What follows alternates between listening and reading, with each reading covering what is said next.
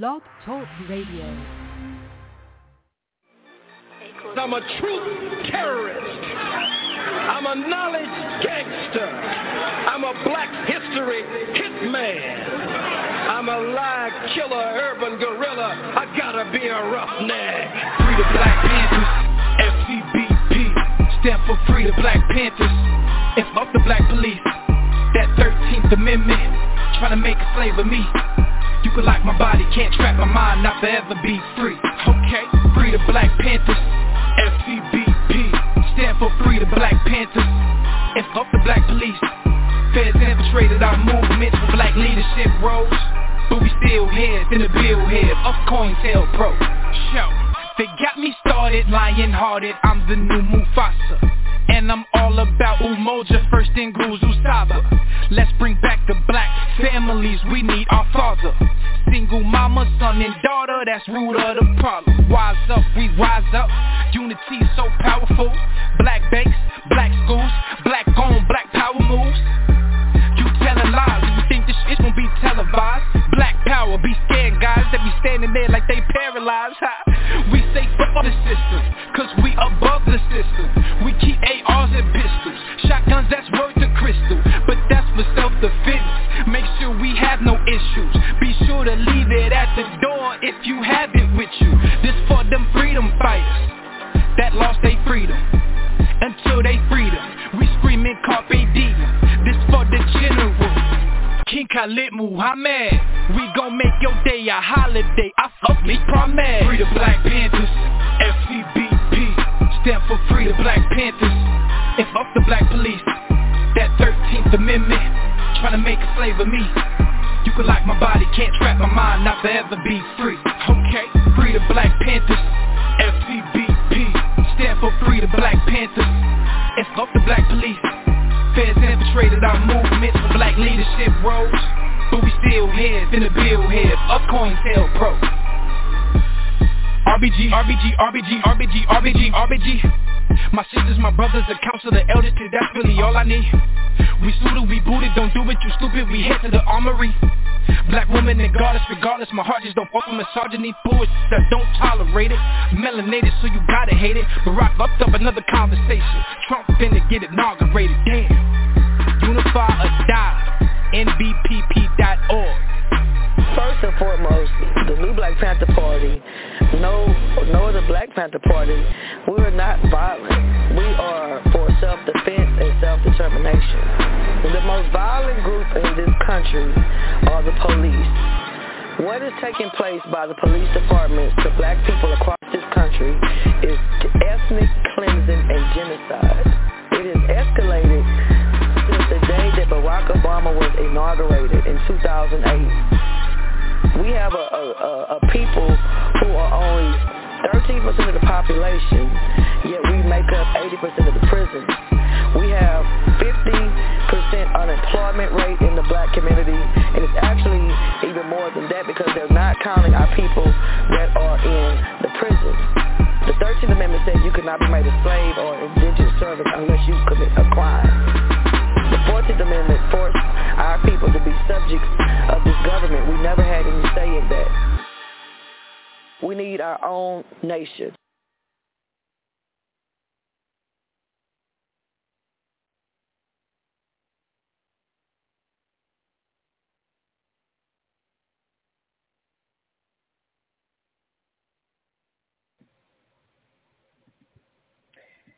Hello, everyone. My name is Catherine Gillette, and I'm the Senior Grassroots Mobilization Organizer at Network. I am thrilled to welcome you all to our program, Faith in Reparations, an interfaith demand for reparations. We have an incredible lineup of speakers tonight, including Reverend Dr. Iva E. Carruthers, Rabbi Jonah Pesner, Reverend Dr. Jackie Lewis, Sister Anita Baird, Rabbi Aria Bernstein, and Congresswoman Sheila Jackson Lee all of whom who have been leaders in the fight for reparations. We will also be joined by two truth tellers, James Powell and Maria Smith, who are Black Network supporters who will share about the harmful impact of racism on their families and communities. Now, before we hear from our speakers, I want to take a moment to thank you all.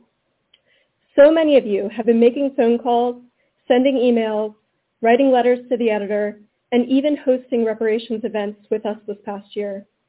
It has been an honor working with you all in reparations, and I want you to know how incredibly grateful we all are for your advocacy and support.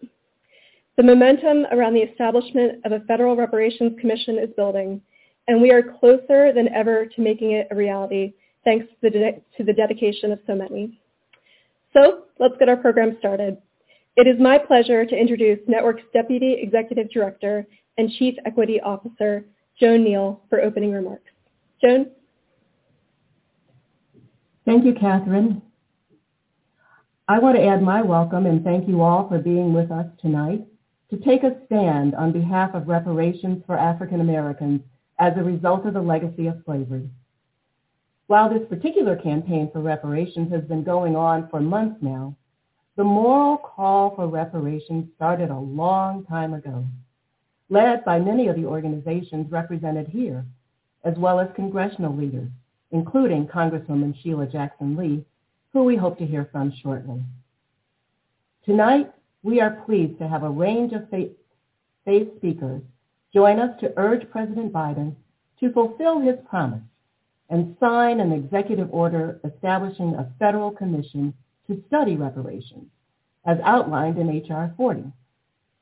As most of you know, H.R. 40, a bill named for the 40 acres and a mule promised but never given to enslaved people after emancipation, was first introduced in Congress 33 years ago, but has never been passed into law. Since 2019, Representative Sheila Jackson Lee has been the bill's major sponsor.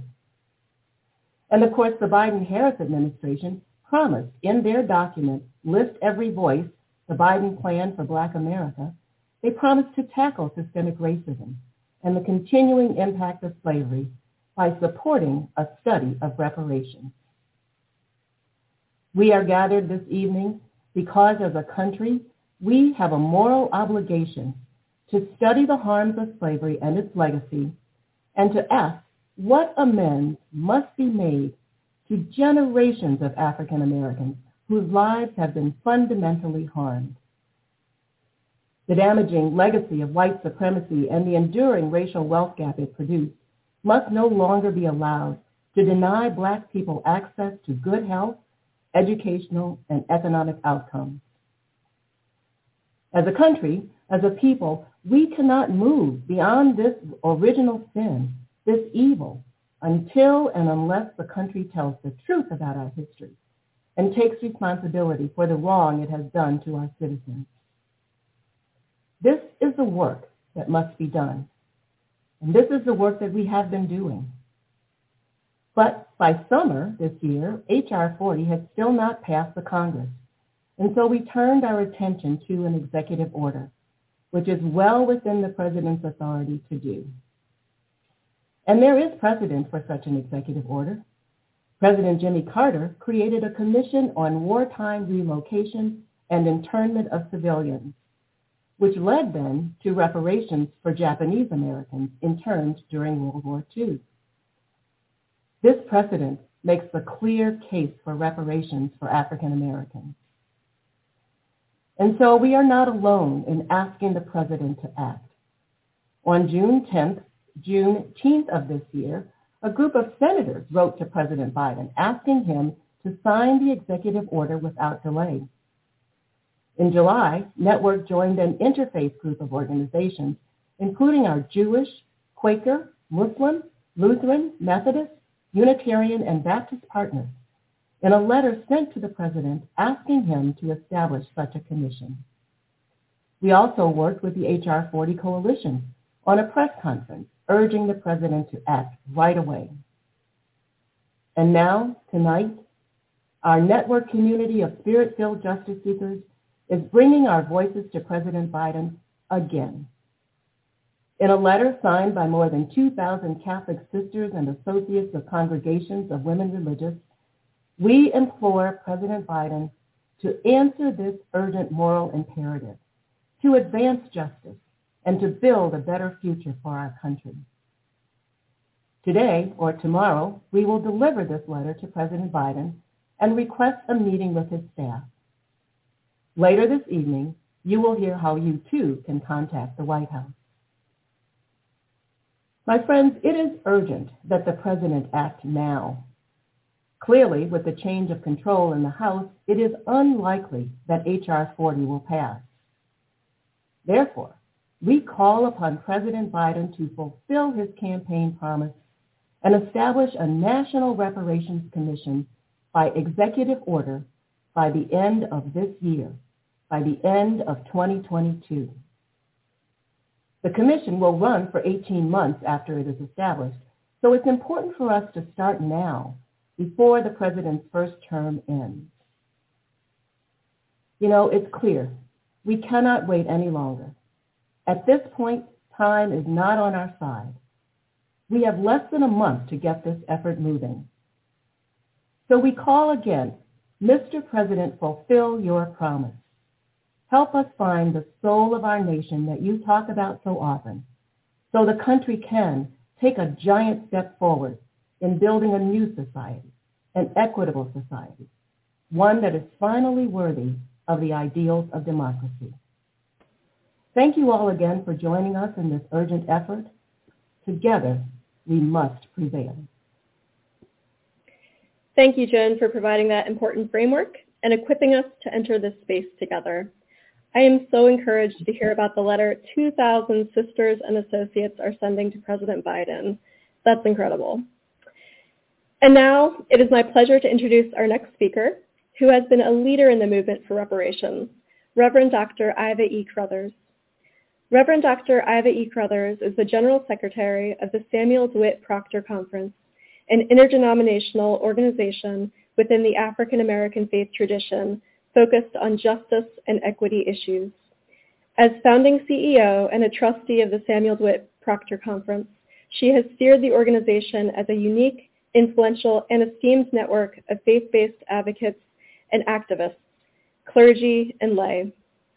Former director of the Black Theology Project, Reverend Dr. Carruthers has a long history of teaching, engagement and community development initiatives and social justice ministry, fostering interdenominational and interfaith dialogue, and leading study tours for the university and church throughout the United States, Caribbean, South America, and Africa.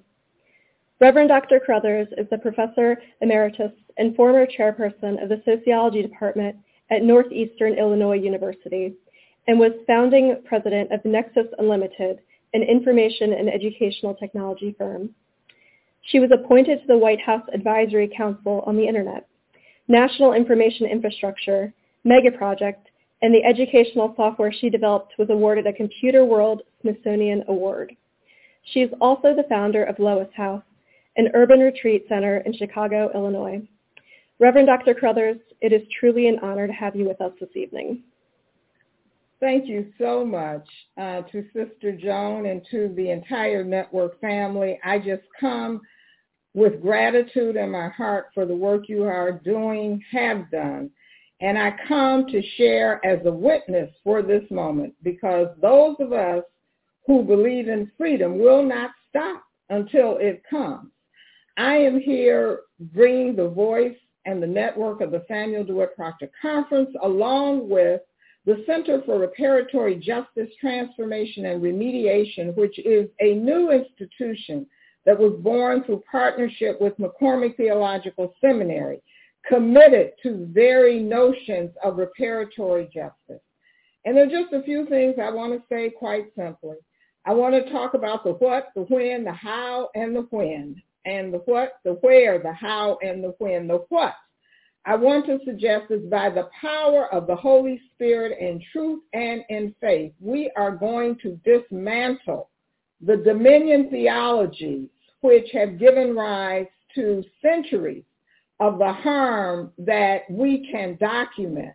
We are dismantling those dominion theories and theologies that in large part began with notions we found embedded in the doctrine of discovery, for example, up to the manifestation of that where we now have to grapple with how the world sees and creates this hierarchy of human value that some people are more valuable than others. As we have come out of this COVID moment, this uh, now what has become endemic, we know that we not only have to think about racism in relationship to phenotype, how we look, but also racism in relationship to genotype, what the genome is teaching us. And so we are coming as a witness to say we recognize this was a global movement. The transatlantic slave trade was global, but so is the reparatory justice movement global. And I can testify that in the last year since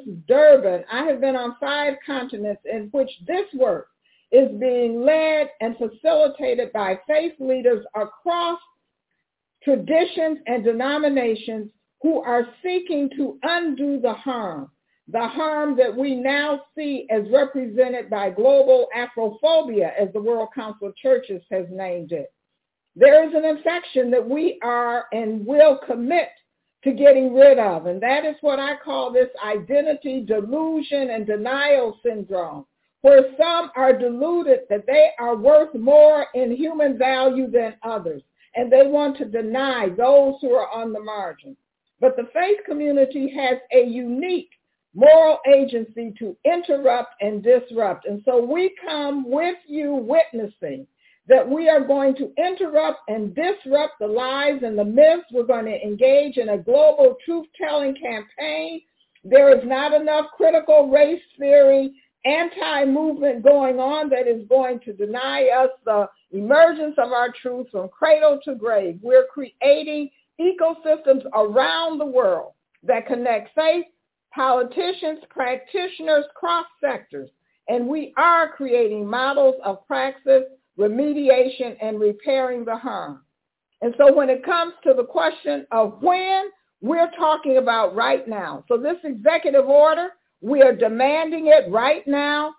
We stand in the ancestral memory of Callie House and Queen Mother Moore and Congressman Conyers who passed the mantle to our dear sister Congresswoman Sheila Jackson Lee.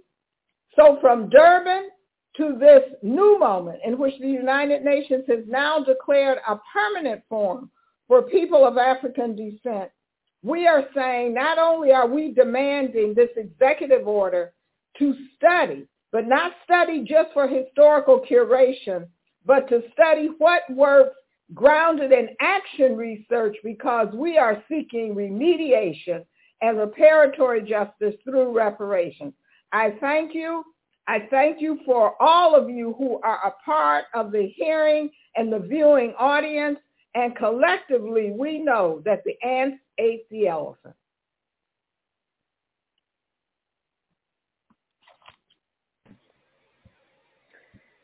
Thank you so much, Reverend Dr. Carruthers. I am sure that our folks are feeling fired up and ready to engage this evening. That was wonderful. Next up, we are going to hear from Rabbi Jonah Pesner. Rabbi Jonah Pesner serves as the director of the Religious Action Center of Reform Judaism. He has led the Religious Action Center since 2015. Rabbi Pesner also serves as the senior vice president of the Union for Reform Judaism, a position to which he was appointed in 2011. Named one of the most influential rabbis in America by Newsweek magazine, he is an inspirational leader and tireless advocate for social justice. Rabbi Pesner's work has focused on encouraging Jewish communities to reach across lines of race, class, and faith in campaigns for social justice. In 2006, he founded Just Congregations, which is now incorporated into the Religious Action Center, which engaged clergy, professional, and volunteer leaders in interfaith efforts in pursuit of social justice. Rabbi Pesner was a primary leader in the successful Massachusetts campaign for healthcare access that has provided healthcare coverage to hundreds of thousands and which became a nationwide model for reform. Over the course of his career, he has also led and supported campaigns for racial justice, economic opportunity, immigration reform, LGBTQ equality, human rights, and a variety of other causes. He is dedicated to building bridges to collectively confront anti-Semitism, Islamophobia, and other forms of hate and bigotry. Thank you for being with us this evening, Rabbi Pesner. Hello, fellow activists, people of faith, and civil rights champions. Shalom uvracha, blessings and peace. My name is Rabbi Jonah Pesner. I'm the director of the Religious Action Center of Reform Judaism, the largest and most diverse denomination in Jewish life. I'm honored to join this evening's panel of faith leaders. Thank you to the Network Lobby for Catholic Social Justice for convening this important gathering in support of remedying the years of injustice experienced by the black community in our country. Our Reformed Jewish movement remains committed to showing up in coalition with and for our black members and siblings. We must ensure that this country repents for and repairs its original sin of the enslavement of African people that has left an everlasting legacy of systemic anti-black racism and inequity that threatens people's lives on a daily basis. The Reform Jewish movement is proud to have a long and rich history in the fight for civil rights and our partnership with the black community. Our historic building in Washington, D.C. was the home to many civil rights organizations and activists, including the Leadership Conference on Civil and Human Rights. And, of course, for Dr. King. It was in our conference room that the Civil Rights Act of 1964 was drafted and the Voting Rights Act of 1965. As a community that experienced a genocide in Europe, persecution throughout history, and intense anti-Semitism in the United States, many Jews instinctively understood the importance of the struggle for civil rights for all people. White supremacists defined all Jews as the other, being cast out by the world that has done the same to the black community for hundreds of years. Inspired by our sacred responsibility to pursue justice, Jews stepped up in powerful ways to take action alongside civil rights activists marching towards freedom and in some instances putting our lives on the line. As Dr. King said, injustice anywhere is a threat to injustice everywhere. The effort to liberate all oppressed peoples remains. We also know that our own Jewish community is tremendously diverse, including Jews of color, who are descendants of enslaved African people, along with some who are descendants of early Jewish Americans who were themselves enslavers. For these reasons, our commitment to reparations is part of our internal work to create a more just and equitable Jewish community. I speak to you just over one week after the midterm elections, when Americans across the country came to the polls to make sure that their voices were heard and shape policies that impact people at the state and local levels. We believe that our democracy suffers when citizens are shut out from the democratic process and that the restrictive voting laws that continue to be introduced across our nation are doing just that.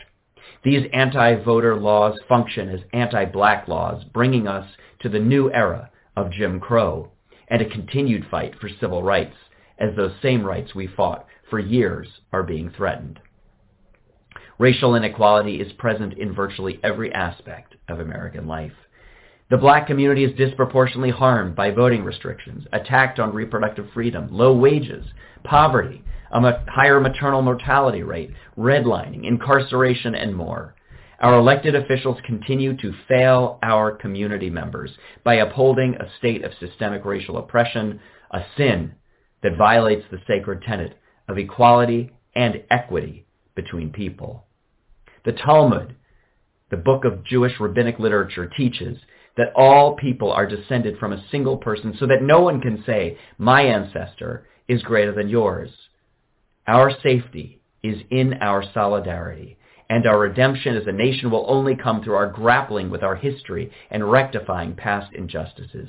In 2019, the Reform Jewish Movement passed a resolution which supports the study and development of reparations proposals for African Americans. We have continued and will continue to be active members of the reparations movement as our faith perspectives guide us to fight for racial and reparatory justice. Our Jewish texts are clear on the importance of restitution for wrongs committed. The great sage Moses Maimonides linked the payment of damages to the concept of teshuvah, the Jewish framework for repentance noting that financial commitment must accompany atonement. Racial healing can only begin to be achieved when this systemic oppression is recognized and accounted for, when this form of teshuvah is actually carried out. As a member and leader of a faith community, is my job, it's all of our job to learn and practice these teachings, to work for a just society that treats each individual fairly as those created in the divine image. Jews also know from our own history the importance of restitution for past wrongs. Holocaust survivors and their descendants continue to receive reparations from Germany. States and local communities have already begun to embark on their journey of providing reparations to black individuals in their communities. These examples should inform how the United States might implement reparations for black Americans on a federal level. Even as 415 members of Congress voted to make Juneteenth a federal holiday, many of those same members are still hesitant to acknowledge the real, lasting, and ongoing harms of enslavement and systemic racism. When our communities asked our elected officials to pass H.R. 40 by Juneteenth of this year, again they failed. Together, we come today with a unifying message. The time for reparations is now. We call on the Biden administration to stick true to their campaign promise of establishing a reparations commission and if Congress is unable to create this commission through legislation, then the White House must establish this commission through executive order before the end of the year. Let's make it happen. Ken. Let this be God's will. Amen.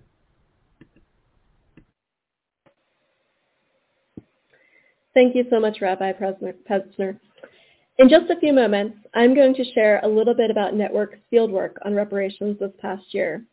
However, before we get to that, it is my great pleasure to introduce an incredible advocate who we met in Richmond, Virginia.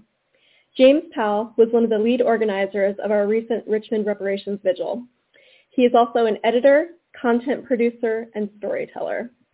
Currently, James is the Director of Strategy and Partnerships for the faith-based art collective Trinity Arts, which explores global issues around religion, climate, gender identity, race, and class in order to foster complicated dialogues related to these areas and hoping to inspire positive action. He was the arts editor and head of production for The Tenth, a global independent media company that documents the history, ideas, and aesthetics of the African diaspora through an LGBTQ lens. Before working at The Tenth, James spent seven years at the Clinton Foundation helping to manage operations and the quarterly college internship program. He is a proud graduate of Hampton University and is passionate about preserving and sharing African history of the American South. James, thank you so much for joining us. It is so good to see you again.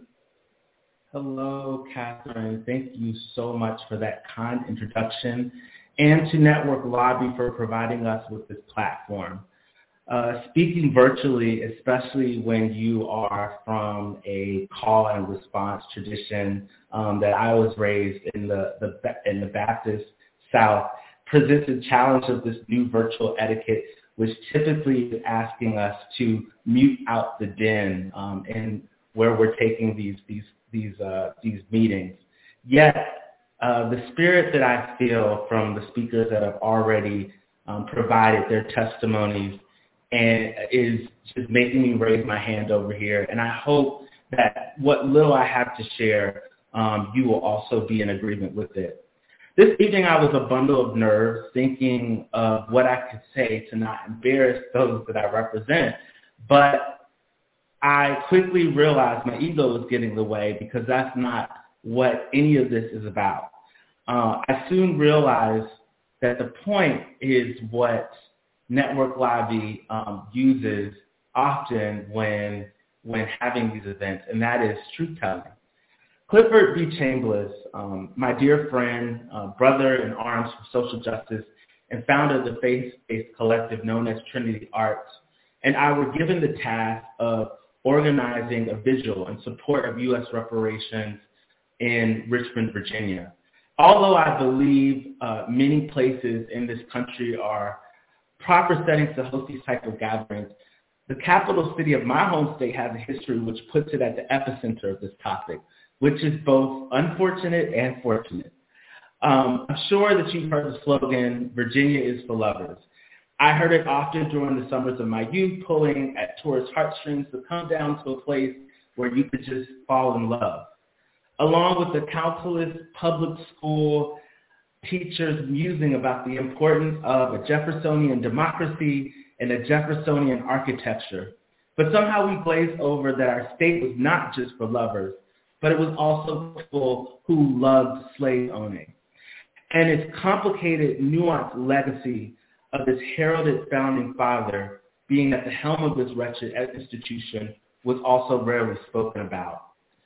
Richmond was not the first and only capital of the Confederacy, but by 1860, it was the most industrial, which made it the permanent capital of this breakaway union. And Virginia was the largest Confederate state, bringing wealth to what we commonly refer to as the FFV, the First Families of Virginia, leading the ton of Southern aristocracy, but also leading some of the most virulent forms of human oppression this world has ever seen. Passing this sentiment and this hatred down to their descendants and those who didn't even have that money, uh, have that much money, or were not slave owners, but who were strivers, took hold of the sentiment and held on it for centuries with a clarion call of heritage, not hate. So in a city like ours, Cliff and I really wanted to think about what was the appropriate place to have this vigil. We wanted to acknowledge the pain because that is extremely important, but we also wanted to highlight a successful blueprint from the past that gave a nod to the possibility of a collective future. So we chose Jackson Ward. And as an optimistic historian, in every American tale, I try to find hope, and I feel like you can find black hope anywhere. So it's not hard when talking about Jackson Ward. And when I arrived at the Black History Museum when I was 15, I knew my life would change forever. The hours spent sitting behind the desk, answering calls, meeting politicians like Congressman Bobby Scott, who I ended up working for, and digging through the archives while organizing my boss's desk, I realized that this place was magical. And it wasn't just a story of Richmond, and Virginia. It was a story of America and later on to be a story about reparations. It does not only exist in 1920s Tulsa or Harlem. It existed all over the United States. Because as Alyssa and uh, Catherine asked me to, to, tell a little bit about uh, the history of Jackson Ward, it was a place that free slaves started moving to during the re- Reconstruction by the 1920s. Um, and it became an active and well-known center of black activity. In fact, it was called the birthplace of black capitalism, which I'm sure there's a, a, a bunch of other towns that, that can take on that crown. But Jackson Ward was host to a thriving, wealthy black community. We're talking about Maggie L. Walker, who became the first black, first not first black woman, but the first woman in America to lead a successful bank in the United States, St. Luke Penny Savings, which survived during the Great Depression. We're talking about John Mitchell Jr., who was the editor of the Richmond Planet, that was an, a civil rights advocate of the persecutions of people that were going on in the South. It was a hub of culture and arts. The first lady of jazz herself, Ella Fitzgerald, and Duke Ellington and Bill Bojangles Robinson performed at the Hippodrome Theater. But unfortunately, um, as we see, based on a study uh, that was completed in June of 2022, the wealth of two nations, the, the racial wealth gap, 1860 to 2020, African, the, the gap between uh, white and blacks and African American wealth continued to widen.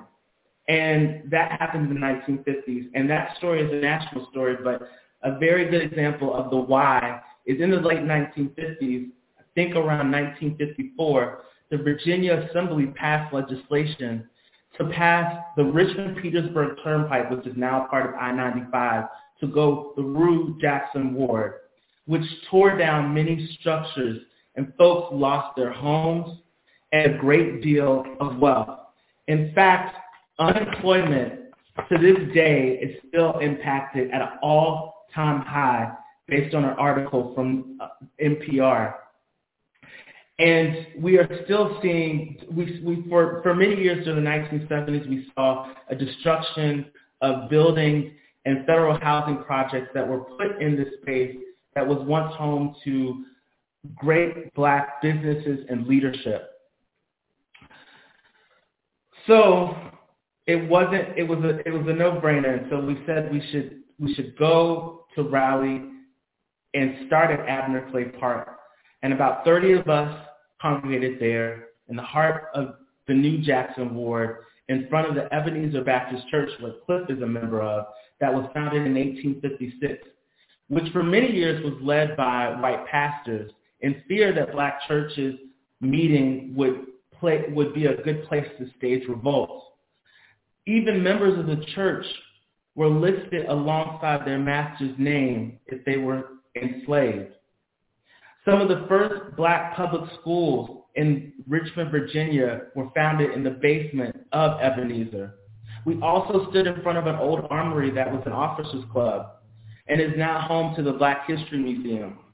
We marched past the interstate, which is now I-95, that divided the community so people could actually see what happened.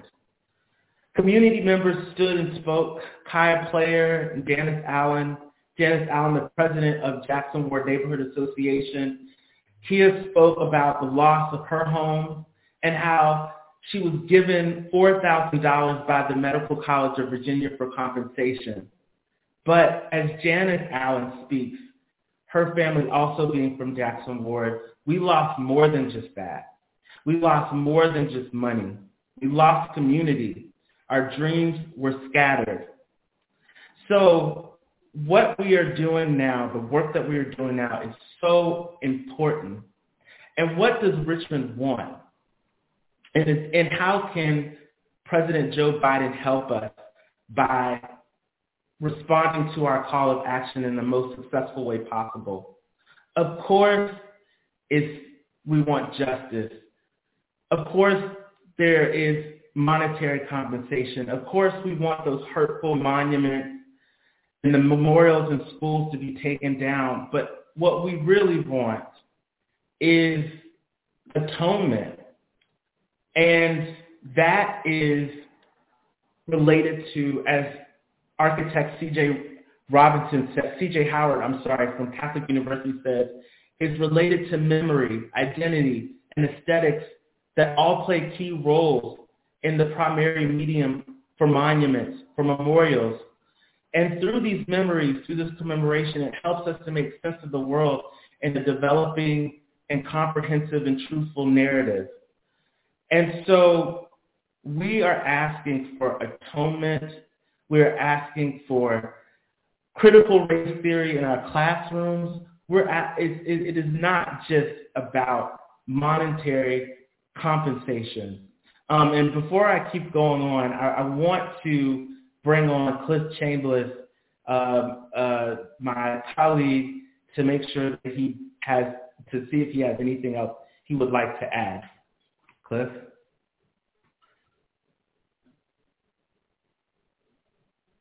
I think you're on mute. Thank, thanks so much, James. I'm not sure if Catherine was going to chime in, but I can proceed if, if Catherine wants me to Just waiting for the. Okay, awesome.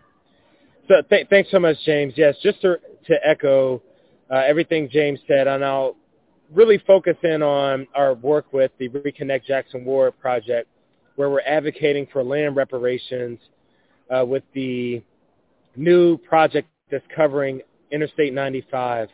And so, as James highlighted, uh, in the 1940s and 1950s, Interstate 95 ran through many black communities throughout the country.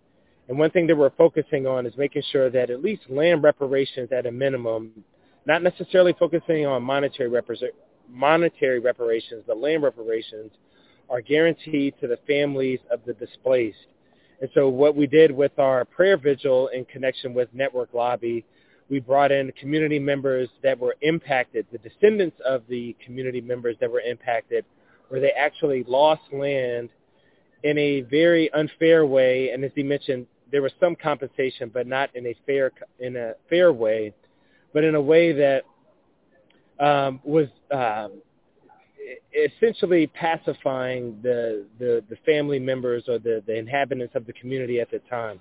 And so what we're seeking to do now is to make sure that we have a conversation with the city council, with the city planners, with the state, and even bringing in the U.S. Department of Transportation, so Secretary Pete Buttigieg, who visited Jackson Ward at the kickoff of this uh, Reconnect project, to make sure that if land is literally being created out of thin air, truly being created over an interstate within thin air, that some of that land goes to the descendants of the displaced. And so it's a it's a multi-pronged approach uh, where we're bringing in multiple stakeholders. But what we also need is buy-in from, again, Network Lobby, who's been great, Human Rights Watch, and then we're also looking at foundations, nonprofits, so that any of the funds that aren't covered by federal dollars or government dollars, that there can be other organizations that step in and say, well, wherever the government won't step in, we can provide that additional uh, supplement to provide any type of housing that may go above the interstate or any type of structures or parks or public spaces. Um, but James eloquently stated everything, um, just as far as Richmond being a hub of black commerce, certainly being a black Wall Street of the South, especially of the country, really, uh, with Maggie Walker, John Mitchell, other key stakeholders uh, that owned banks, but that were more so in, um, concerned with the empowerment of the community and the liberation of black people. And so I want to thank Catherine. I want to thank Alyssa and everybody else from Network Lobby that has been uh, very supportive of this effort and teaming up with us at Trinity to make sure that at least this small slice in Virginia, which again, as James said, is a representation or an epicenter of what's happening across the country, uh, can really unfold in a way that impacts and uh, contributes to the edification and um, and the the really the the, the financial empowerment of black families that were that were impacted. And as we can see, so, there are some of the images from from the uh, from the prayer vigil where we started out. As you can see, Ebenezer Baptist Church in the background, Abner Clay Park. Uh, we have Sanaya there who spoke, a VCU student, and then other members from the community uh, who spoke out. But it's it's very very much so long overdue and we're hoping that we can really partner in a way that uh, provides, again, both financial resources, but land, um, some type of land reparation to the, the, families that were displaced. Thank, Thank you. you so much, James. Thank you so much, Cliff, for grounding us in the story of Richmond, for your advocacy, and for hosting such an incredibly powerful event in Richmond. Now, I started this program by thanking our field, and rightfully so, Many of you have been deeply committed to this work. However, for those of you who may not be aware, a little background. This past spring, Jarrett Smith, who leads the work on reparations at Network on our government relations team, approached my team, the organizing team, about mobilizing our field on reparations. We recognized this was a newer issue for many folks, and so on June 1st, we did a webinar all about HR 40 and the call for a commission to study reparations. Once that groundwork was laid, we began planning our field campaign. Just two weeks later, we co-hosted a prayer vigil for reparations in Cleveland, Ohio with St. Aloysius St. Agatha Parish. The event, which included special guest Reverend Traci Blackmon, was incredibly powerful and became a model for future events. We put together a toolkit guiding folks through the process of how to host a reparations vigil and outlining a short program, which included educational content, prayer, song, the stories of truth tellers, and a call to action. We shared this toolkit with our field, and especially our network advocates teams. Advocates from across the country volunteered to host local events. Over the summer and into the fall, events were hosted in Penn Yan, New York. This event was online and actually included Representative Sheila Jackson Lee, Rochester, New York, where we gathered in person, Richmond, Virginia, once again in person, Texas, which was online, Mount Vernon, New York, and Latham, New York, both hybrid, where they were both in person and online, and in Covington, Kentucky. We are so grateful to all the advocates who responded to our call. Each of these events was a powerful opportunity to educate folks about the need for a federal reparations commission and call on them to pray and advocate for one. Speaking of which, we hope that all of you will take action our program is not over. Please don't leave. We still have some phenomenal speakers coming up. However, as you listen to them, I hope you will think about how to incorporate their messages into your own message to the White House. Once we leave here tonight, we need all of you to email President Biden and call on him to sign an executive order establishing an HR 40 style commission on reparations. And now we're going to hear from someone who will certainly inspire you to take action, Reverend Dr. Jacqui Lewis. Reverend Dr. Jacqui Lewis, author, activist, and public theologian, is the senior minister at Middle Collegiate College, a multiracial, welcoming, and inclusive congregation in New York City that is driven by love, period. She is the author of several books, including her latest, Fierce Love, A Bold Path to Ferocious Courage and Rule-Breaking Kindness That Can Heal the World. She earned her Master of Divinity from Princeton Theological Seminary and earned a Master of Philosophy and a PhD in Psychology and Religion from Drew University. Ordained in the Presbyterian Church USA, she is the first African American and first woman senior minister in the Collegiate Church of New York, which was founded in 1628. Middle Church and Reverend Dr. Lewis have been featured in media such as The Today Show, Good Morning America, The Washington Post, The New York Times, and much more. Her podcast, Love Period, which is produced by the Center for Action and Contemplation, and The Four, a fearsome faith foursome talking about Black life, love, power, and joy, with Otis Moss III, Lisa Sharon Harper, and Michael Ray Matthews. Thank you for being here with us, Reverend Dr. Lewis. Thank you, Catherine. Thank you, network friends. How are you, everyone? I'm Jacqui, and I'm so uh, honored to be able to be in this space with you to testify to the need for uh, an executive order from President Biden to establish this reparations task force. I was in lots of meetings today, and I had on my clergy gear, and then I decided I was going to put on my real clergy gear. Shall I show you? Racism is the wrong way. I am so tired of living in a nation that treats white rage as a sacrament and black grief as a threat. White rage as a holy sacrament and black grief as a threat. We are going to come up upon the second anniversary of the January 6th uh, insurrection, an outrageous display of the holy matrimony between white supremacy and Christian fascism. When that happened, we wrung our hands and we said, this is not who we are. This is not who we are. Oh my God, this is not who we are. This is precisely who we are. It is precisely who we have been. It begins, I think, with the papal bulls that said it was okay for nice Catholics to get on boats and come across the pond to see what kind of heathens they might, quote, discover and to take their lands. It begins with nice Anglo-Saxon Protestants wanting to flee the oppression of the monarchy but who brought inside them their own sense of superiority and landed here on these shores deciding that they could exploit the people they found here. It begins with theologies of empire.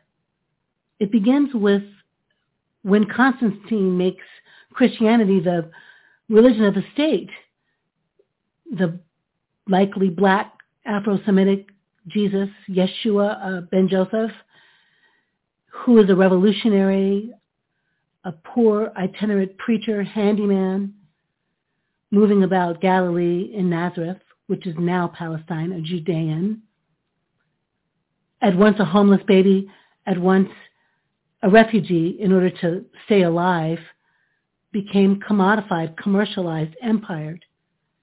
And the chosenness story for the Hebrew people is interjected, stolen, ripped off. And suddenly, these white Anglo-Saxon Protestants and their counterparts are the new chosen people, destined, designed, set apart, if you will, to Christianize the world. Thomas Jefferson in his notes on the state of Virginia, opines beautifully about the beauty of the Aborigines, by whom he meant the indigenous people. But in that same product, And quite frankly, it's just too dark to see in here. I won't read it. But in that same product, I'm talking about Query 14. Please look it up. Jefferson says about black folks, about black folks, we seem to have less hair on our face and body. There are other physical distinctions proving a difference of race. We have, we have seem to require less sleep. We, after a hard day of labor through the day, will be induced by the slightest amusements to sit up all night and laugh. Our grief, he says, is transient. He can't imagine that black people can reason beyond a plain thought. And in the end, he opines, he advances it therefore as a suspicion only that the blacks, whether originally a distinct race or made distinct by time and circumstances, are inferior to the whites in endowments of both mind and body. That philosophy leaves our country and goes to Europe on the wings of Jefferson's oratory and reputation. It leads to pseudo-race science in which skulls from the Caucasus Mountains are deemed to be beautiful and therefore the Caucasian, quote, race is higher, better than others. Y'all, please don't call white people Caucasians. You're buying into some fake science when you do. That traveled back across the pond to Philadelphia, where various physicians colluded to decide that black people are, des- are by design inferior. The slave trade and its 1619 beginning here in these shores is evidence of the blatant disregard that white people had for my people. We're supposed to do personal testimonies here. My people, my black people, my mama's mama's mama's mama enslaved in Mississippi, my father's father's father's father enslaved in Mississippi.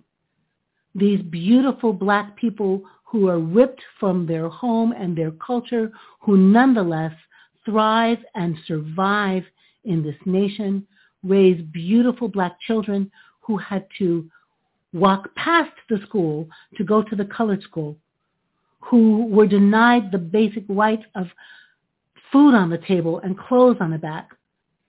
My mother, who was four years old when she was picking cotton in Ruleville, Mississippi on plantations with Mrs. Fannie Lou Hamer, who was my grandmother's friend.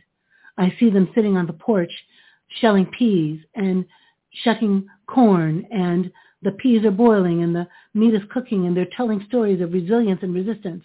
But they wake up in the morning and take their children into the fields to make three dollars a day so they could live in poverty and give most of that back to the sharecropper.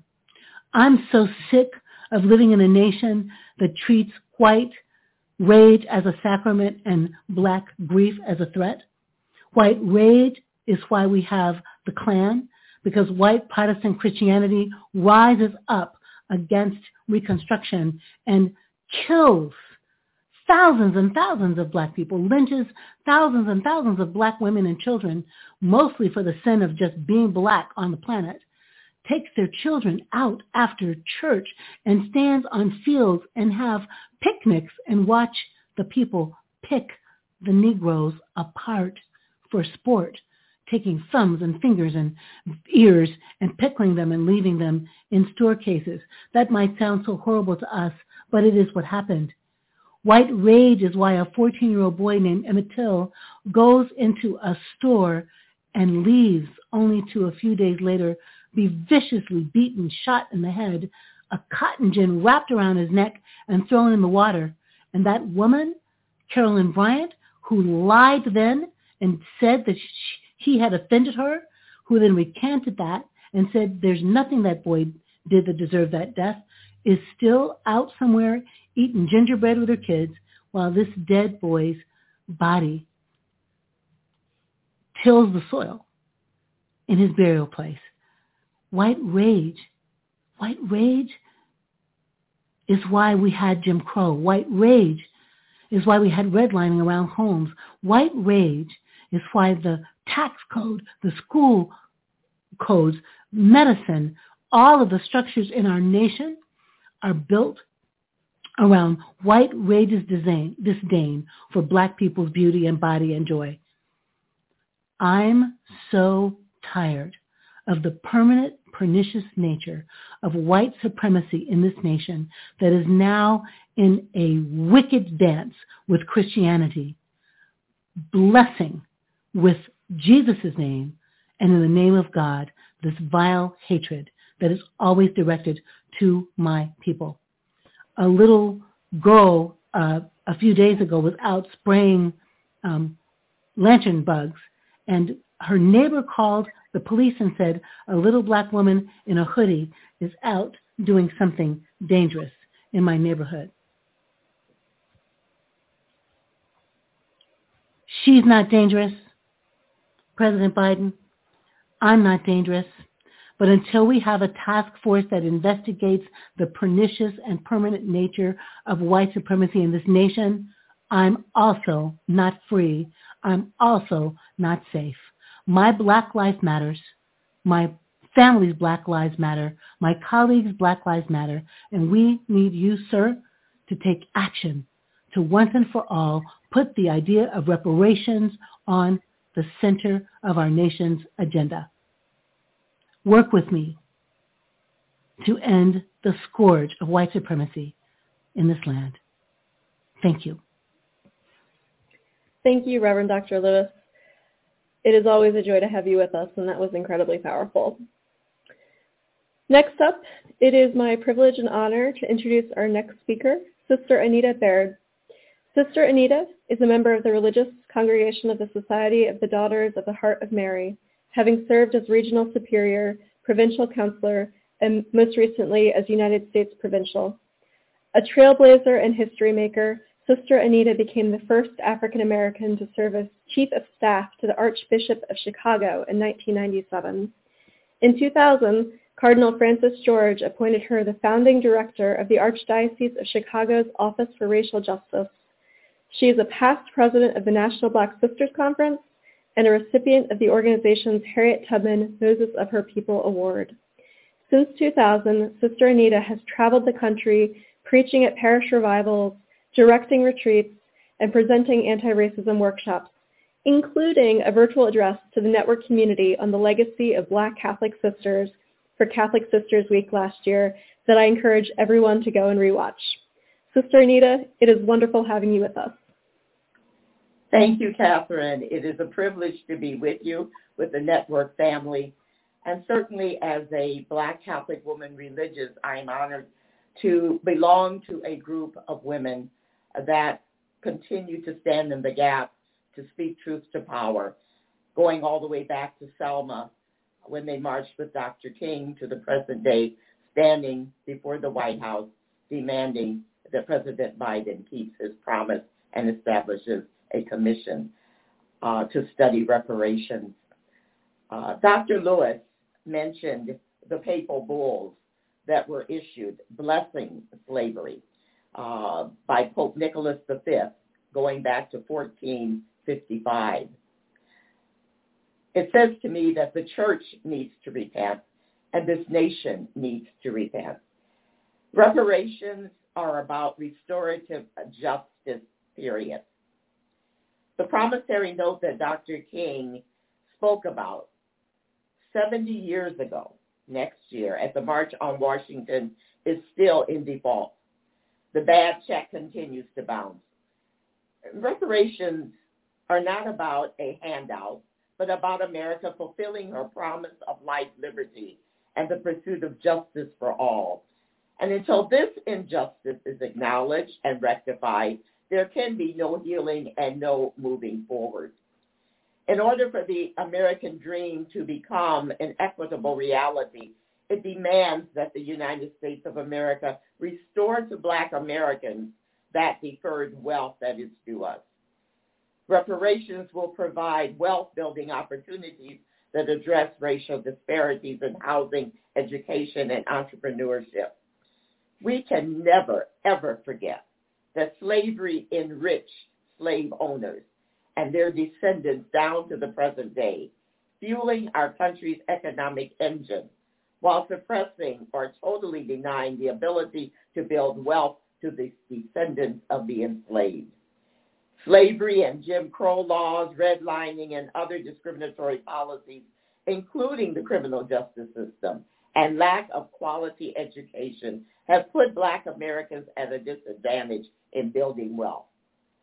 Disparities in access to health care, along with inequities in economic policies, combine to make Black people more vulnerable to negative repercussions.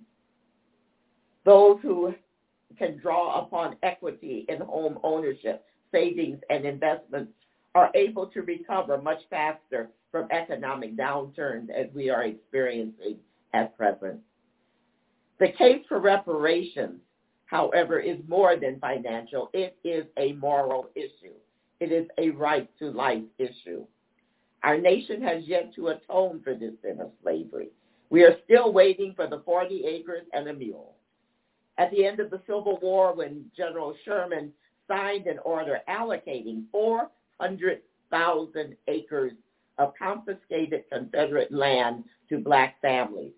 Yet, after the assassination of President Lincoln, Andrew Johnson reversed the order and returned the land to former slave owners. And some were actually paid reparations for, for their lost wealth, the slaves that they had owned. In the 20th century, black Americans were prohibited from equal access to both the GI Bill and Social Security benefits. I have six uncles who served and fought in World War II, and not one was able to benefit from the GI Bill, which allowed veterans to secure a college education, or from getting a VA loan to purchase a home, thereby creating the middle class. When Social Security went into effect, domestic and foreign laborers, the majority who were black, were exempt from qualifying to receive benefits.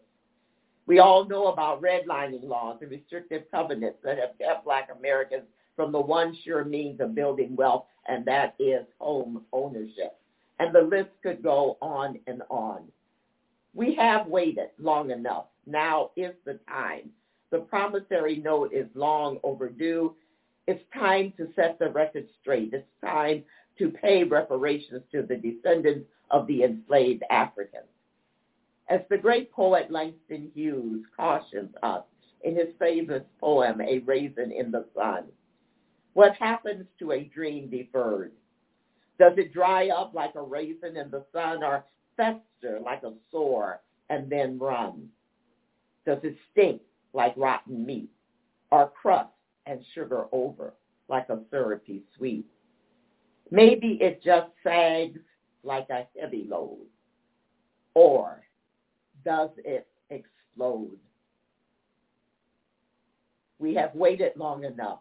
The Biden administration must uphold its promise to African Americans. It must keep its promise to act now to correct this festering injustice once and for all by issuing an executive order to establish a National Reparations Commission to study this issue. It is a matter of justice. It is a matter of life. Now is the time. Now is the day for reparations. Thank you. Thank you so much, Sister Anita. That was very compelling, inspiring. Um, you've given us a lot to think about. Next up, we are joined by Rabbi Aryeh Bernstein. Rabbi Bernstein has written and taught extensively about the case for slavery reparations in Torah and rabbinic literature, including the 2018 article, The Torah Case for Reparations. Rabbi Bernstein is a fifth-generation Chicago Southsider who works as a national Jewish educator for Avodah, an educational consultant for the Jewish Council on Urban Affairs. He is a senior editor of JewSchool.com and a member of the Tzedek Lab. Rabbi Bernstein studied at several institutions of higher rabbinical studies and was ordained by Rabbi Daniel Landes' Yashrut Institute. Rabbi Bernstein, thank you so much for joining us tonight. Thank you for having me. I join you in solidarity of spirit and scripture with my siblings in Catholic and other communities. It's an honor to be here. I'm coming to represent a Torah tradition. And one of the the upshots of that to President Biden is that contrary to the trolling of the popular American imagination that reparations are a radical, outlandish, out there idea, representing the ancient, continuing, eternal, and contemporary Torah and rabbinic tradition. I come here as a Jewish person saying that in our tradition, reparations are not radical, they're not out there. In fact, they're the most normal, most legally obvious, and in fact, foundational piece of our most central mythic story. Let's review our scriptures. The first time that the central story that becomes to be identified as the, the identity forming story of the Jewish people, liberation from slavery by God from a tyrannical enslaver. The very first time we find out in the Torah that slavery is going to happen, in Genesis chapter 15, God speaks to Abraham, in the covenant between the pieces. Here's the deal. Know for sure that your seed will be an alien in a land not their own and shall serve them, and they, and they shall abuse them 400 years. And also that nation whom they shall serve will I judge. And afterward, they shall come out with significant property. Abraham had not been nervous about wealth. He was already wealthy. God tells them things are going to get rough. Your descendants are going to be enslaved and they're going to be liberated and they're going to come out with significant property. Years later, hundreds of years of slavery later, in Exodus chapter 3, Moses at the burning bush, God is pressing on Moses and the importance for him to go back and play his part in participating in the liberation of his, his community. And God says, I will give this people favor in the sight of the Egyptians, so that when you go, you will not go empty. But every woman shall ask of her neighbor and of the one lodging in her house silver and gold items and gold items and clothing. And you shall put them upon your sons and upon your daughters, and you shall clean out the Egyptians. When Moses is promised that despite all the hardships, liberation is going to happen, the most detail in describing the liberation is the detail of reparations. Exodus chapter 3. Eight chapters and nine plagues later, Exodus chapter 11. It's on the eve of the plague of the firstborn. Egypt is in free fall. The economy has collapsed through the nine crippling plagues. And God says to Moses, one more plague will I bring upon Pharaoh and upon Egypt, and afterwards he will send you out of here. And when he sends you, he will completely expel you. Speak, please, in the ears of the people, that they ask, each man of his neighbor and each woman of her neighbor, silver items and gold items. And Adonai, God, the Lord, gave the people favor in the, light of, in the sight of the Egyptians. Moreover, the man Moses was very great in the land of Egypt, in the sight of Pharaoh's servants, in the sight of the people. On the eve of the liberation, God, reducing God's self to plead with human beings and saying, do not forget to take liberation to take reparations. And finally, in the description, Exodus chapter 12. And it happened at midnight. Adonai smote every firstborn in the land of Egypt. Pharaoh rose up and he called and said, Get out, get out from among the people. Serve Adonai as you have said. Take everything. And the Egyptians urged the people on, sending them out, saying, We'll all be dead. And the people took their dough before it was leavened, their kneading troughs being bound up in their clothes upon their shoulders. And the children of Israel did according to the word of Moses. And they asked of the Egyptians silver items and gold items and clothing. And Adonai, the Lord, gave the people favor in the sight of the Egyptians, so they let them have what they asked. They cleaned out the Egyptians. As a Jewish community, we always have and we continue to live through a Torah that insists that we must support reparations because we took reparations for our slave labor. We were commanded by God to do so, and we were promised these reparations in the earliest divine plan for our liberation. That there is no liberation without reparations. God will even plead with human beings to make sure that they take what is rightfully theirs. This has legal echo in Deuteronomy chapter 15, the passage that Ta-Nehisi Coates wrote as a précis to his magnum opus article, that in the regular economy, not chattel slavery, in economies of poverty and wealth and potential exploitation. If somebody is paying off a debt with labor, the book of Deuteronomy refers back to the Exodus passages and says when you send somebody who is who is paying off debt with labor, first of all, there's a time limit on it. And when you send them free, do not send them empty. Chapter 15, furnish them liberally from your flock and from your threshing floor. And remember that you are a slave in the land of Egypt, and Adonai your God redeemed you. And our most prominent medieval commentator, Rashi, makes sure that we don't miss the point. Why does God say, remember you are a slave? What's being described here is chattel slavery? Remember you were a slave and I furnished you. I, God, furnished you and gave to you from the spoils of Egypt. So too you must furnish and give to your departing indentured employee twice over. The rabbinic tradition is emphatic. Lest you think, well, these don't sound a lot like reparations, sounds like a money grab. Ideally, the Egyptian government would have repented and created an HR 40 and a reparations committee. They weren't going to do that. And so God validates his reparations by any means necessary, the liberated people taking what is rightfully theirs. There's a piquant story in the Babylonian Talmud, Tractate Sanhedrin, that imagines an international lawsuit in the court of Alexander the Great, sort of the Talmudic equivalent of The Hague today, a legal court that has jurisdiction both over the Jewish people and the Egyptian people.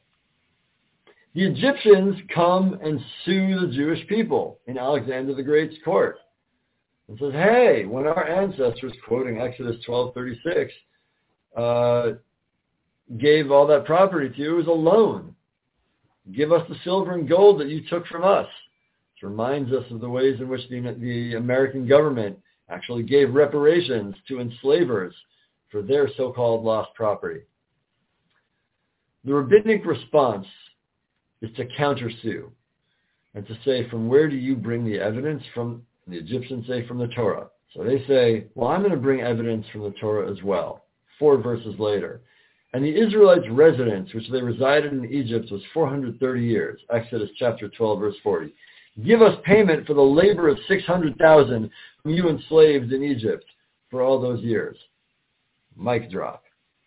Alexander the Great gives the Egyptian lawyers time to give an answer, and they don't show up again. And that's the happy ending of the story. The idea being, reparations are so fundamental, foundational, and obvious to liberation, the enslavers were lucky that they got, got off with giving only what they with losing only what was taken to them. If you want to really pull out your pens and papers and calculate what was taken on the way out, liberation against what was owed, the Egyptians were lucky. And they would probably owe even more. It's been heartening to see um, so many, uh, over the last several years, so many people, civilians in our country, as well as members of Congress, come around um, to supporting H.R. 40 and the case for reparations, including presidential candidate Joe Biden just two years ago. That was very heartening. And it is time today, today, for President Joe Biden to agree with candidate Joe Biden and to follow the campaign promise. As a man of faith, I believe that he's a person who believes that lying is bad and keeping your word is good. Reparations are not some harebrained out there idea. They're the most obvious thing. They are a part of the mythic scriptural tradition of the liberation of slaves from Egypt. There is no liberation without reparations. President Biden signed the executive order today. Thank you. Yes, thank you. And thank you, Rabbi Bernstein. We are so glad you were able to join us today. Next up, we have our next truth teller. I'm honored to introduce Maria Smith. Maria lives in Cleveland, Ohio, blocks away from where police killed Tamir Rice. She is a 1980 graduate of the University of Missouri and a 1983 graduate of the University of Virginia Law School. She considers two adult postgraduate experiences as formative in understanding the violence of racism, working for the Witness for Peace in Nicaragua during the Contra War, and living in a favela in Recife in Brazil. Her work as a lawyer includes representing clients who are victims of mass incarceration and civil matters by attempting to remove the collateral consequences of criminal conviction that create barriers to housing and represents clients who, as a legacy of redlining and predatory lending, are dealing with the affordable rental housing crisis. In dealing with both issues, she seeks to frame housing as a human right. Maria, we are so grateful to have you with us. Thank you. Thank you, Catherine. Thank you, everyone, for your powerful witnesses this evening. My talk involves three points.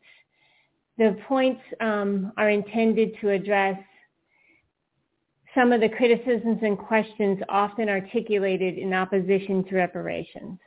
The first point I use the word to refer to is quotidian racism.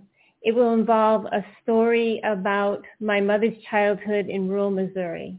The second point involves how that story reveals resources that can address questions of documenting family histories and the reparations that they would be entitled to. The third point involves a framework in which we can view reparations. We are learning and relearning the horrific stories of massacres of black communities such as Tulsa, Oklahoma, Elaine, Arkansas, East Cleveland, East St. Louis, and in 1917, and the Rosewood massacres and more. We are learning and documenting lynchings. In Missouri, from 1877 to 1950, Missouri had more lynchings than any other state outside the Deep South. These are horrific and traumatic accounts of the brutality of racism. Tonight, my account, however, is about what I mentioned, quotidian racism. I use that to, to talk about the day-to-day grinding, air we breathe racism, insidious because it robs children of their confidence and love of self, as revealed in Mamie Phipps Clark, The Doll Test, internalized racism that lives like a virus in the structures and culture and desensitizes us to the actual physical violence that racism ultimately perpetuates. So here's the brief story. You've experienced, have you experienced the death of a loved one like your mother, especially your mother? The first heartbeat we hear in our lives was our mother's. What do we feel when that heart stops? February 29, 1940 is the day my mother and my aunt lost their mother. They were 13 and 12 years old. For them, it was the coldest, grayest day imaginable. For the United States, February 29, 1940, was the day Hattie McDaniels became the first black person to receive an Academy Award for her performance in Gone with the Wind, the blockbuster movie that the NAACP feared would fuel a positive perception of the Ku Klux Klan and more derogatory stereotypes of African Americans. Gone with the Wind was the polemic of its day. My mother and aunt, born in Harrisonville, Missouri, along with cousins and neighbors, attended the Prince Whipple School. Prince Whipple School was a one-room schoolhouse for black children. It was named after an African who was enslaved to Captain William Whipple during the Revolutionary War. Prince Whipple is depicted in Emanuel Gottlieb Leutze's painting of Washington crossing the Delaware. For me, the name reflects a reminder of how Africans contributed to the very founding of this nation.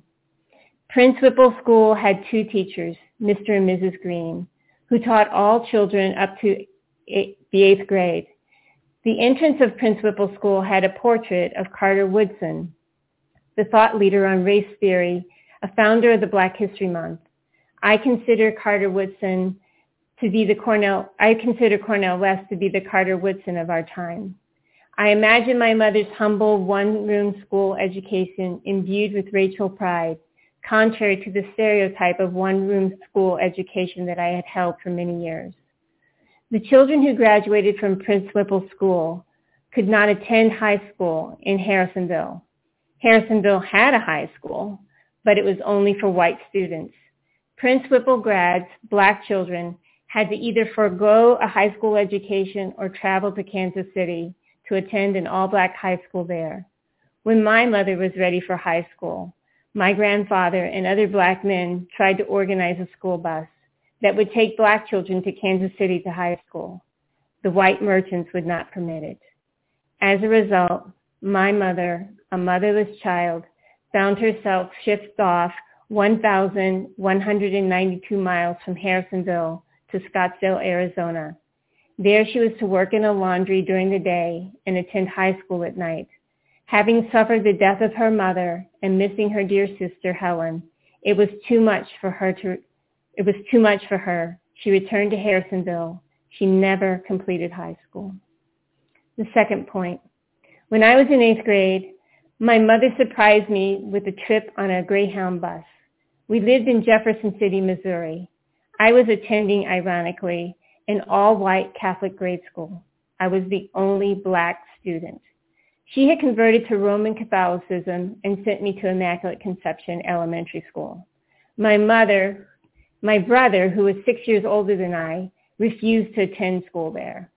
She capitulated and allowed him to go to Lincoln Laboratory School, an all-black elementary school and high school. Anyway, my mother and I took a safe trip to meet two people. As far as I could recall, she had never mentioned them, Mr. and Mrs. Green, the teachers at Prince Whipple School. I felt as if I were on display. Here I was in the eighth grade. My mother was so proud, and I was so clueless why. I had no awareness that her mother had died when she was my age, I had no idea why Mr. and Mrs. Green did not seem to be old enough to have been my mother's teachers. They looked the same age as my mother. They were, in fact, only a few years older. I really did not think about the visit again until my son graduated from Amherst College. Here he had one of the most elite educations one could receive in the United States. Such a contrast from my mother's. I decided I would visit Harrisonville with him and explore. That opportunity did not come until 2015. We went to Harrisonville, curious about my mother's childhood and the one-room schoolhouse. My husband, Charlie, our son, Alexander, and my Aunt Helen took the road trip to Harrisonville. My mother did not want to go. All information, including the portrait of Carter Woodson, the whereabouts of Prince Whipple School, the plaque, the news articles that reported my grandmother's death, including that they sang Precious Lord at her funeral. I received at the Cass County Historical Society in 2015. I left with greater curiosity based on one comment. As the staff of the Historical Society pulled out information on the Prince Whipple School, census reports, news articles about other family members, another staff person offered that if we had time, she would go into the basement and retrieve probate records to see when my people were included as slaves in probate inventories. There are plenty of documents available for family histories. There are plenty of resources available to us now to repair the broken relationships. Point number three, reparations for me are part of a framework, a practice, a discipline that helps me not to be depressed about the past oppression and the dangers lurking today. The framework is one the Cleveland Nonviolence Network used as scaffolding in the People's Justice and Peace Convention in 2016. The convention was held in the tradition of the Women's Convention in Seneca Falls in 1848, which Frederick Douglass attended, and the Women's Rights Convention on May 29, 1851 in Akron, Ohio, in which Sojourner Truth asked, Ain't I a woman?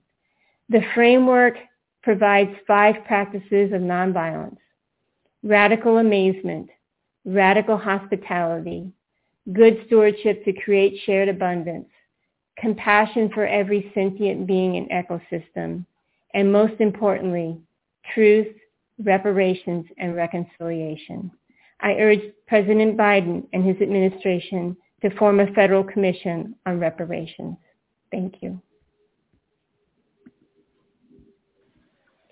Thank you so much, Maria, for sharing your story, your family's story, and so much more with us. I'm so grateful you were able to be here. Now, we had hoped that Congresswoman Sheila Jackson Lee would be able to join us. Unfortunately, she had a last-minute change in her schedule and won't be able to make it. However, we remain immensely grateful for her tireless advocacy and leadership in this movement. And so now, to close us out, I'd like to welcome back Sister Anita to lead our closing prayer. Thank you, Catherine. this prayer uh, is adapted from the Prayer of Apology by Emily Walker Carnetta and a prayer of thanksgiving by Dr. Kelly Brown Douglas. Let us pray. God of truth and justice, we acknowledge the enduring presence of racism in the origins of this nation, in our institutions and politics, in our faith traditions, and in our hearts. Some of us are much too familiar with racism's many violent aggressions and everyday microaggressions. Others have at times chosen the false comfort of ignorance and privilege over the cost and freedom of truth. We stand before you acknowledging our guilt and the harm it has caused your children of African descent. We repent for the many ways, social, economic, and political, that white supremacy has accrued benefits to some at the expense of others. We repent for the many ways that racist ideology has flowed into our hearts and has corrupted our spirits. Grant us, loving God, forgiveness for our complicity with white supremacy and greed that gave birth to chattel slavery and continues its legacy even to this day. Grant us, liberating God, the oral wisdom, moral leadership, and courage to continue the work of freedom until our world and society becomes a place free from the sins of white supremacy, anti-blackness, and all other isms that would betray the justice that you desire for all of your children. May our nation and its people be made whole through your call for reparative justice for the descendants of the enslaved. We make this prayer in faith and let the people of God say, Amen. Amen. Thank you so much, Sister Anita. It is my hope that you all found our time together at this event educational and motivating. Thank you to all of our amazing speakers, and a special shout out to all of my colleagues who braved the cold at the White House with our letter this evening.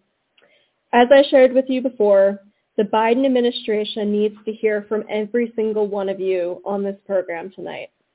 Please use the link in the comments to visit Network's website and submit a personalized email to the Biden administration calling on President Biden to sign an executive order establishing an HR 40 style commission on reparations. We will also be sure to include the link to this in our follow-up email.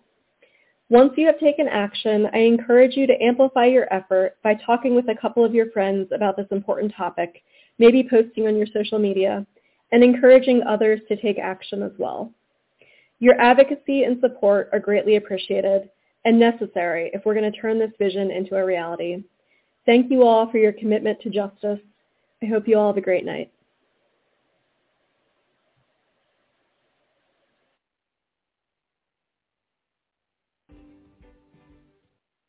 Hello, everyone. Welcome, welcome, welcome. I know that folks are arriving and that folks will continue to be arriving. Uh, we're going to start because we've made this time to be together and we want to be able to inhabit that time as best we can. I'm so delighted to see everyone. This is our third reparations learning table session and it, it just feels thrilling to be together and to see how many people have made time in their day and time in their lives to explore the work of repair and reparation together. While we're settling in, uh, an invitation, if you would like, to introduce yourself a bit in the chat, maybe it, say a bit about who you are and what draws you here today. Um, nothing you have to do, but it's always lovely to see the different folks who are with us in the chat. And we are recording. We are using the recording so that folks who can't be here can listen to the sessions in other ways. And if there's ever a point where we're talking about something that you know you don't want to be recorded, let us know and we'll figure out a way to make sure that you that um, we're able to respect each other's privacy. Um, we'll do, Jessica and I will introduce ourselves briefly. We'll talk about what we're going to do today. But Jessica, did you want to tell people about getting ready for some reflection time? Absolutely. So we um, are going to do our best to have some reflection time during our session today. If you are a person who likes to jot notes to yourself, now is a great time to grab a pencil and paper, or if there's any other um, fidget toy is what popped into my head because that's what my child would do. Um, any other tool that you would like during reflection time, go ahead and grab that now. Markers, crayons, just a place to sit by yourself, whatever might work for you. And it's going to be a brief reflection time, but um, and we we reserve the right to change whether there's reflection time depending on how our questions and discussion go. But it, it is our aspiration. So to jump in together, I felt like, oh my gosh, it's just I'm watching folks coming on Zoom, and I'm like, so many people have made time for this today and to be together. Uh, my name is Liz Loeb. I use she and her pronouns. I'm here on Dakota land in my home in Northeast Minneapolis, where I live with my spouse Sarah and our dog Chloe and our eight-month-old kiddo Lyra, who is sleeping down the hall. I'm the Associate Director of Minnesota Interfaith Power and Light, MNIPL. Uh, MNIPL works with communities of faith, conscience, and spiritual practice at the intersection of climate justice and racial justice. And I could tell you a bunch more about me, but I actually want to make sure that we have time to talk with one another in deeper ways. So always glad to answer questions about who I am and what I'm doing here. And some of that will actually come through in how we talk to each other and lead this session today. Jessica.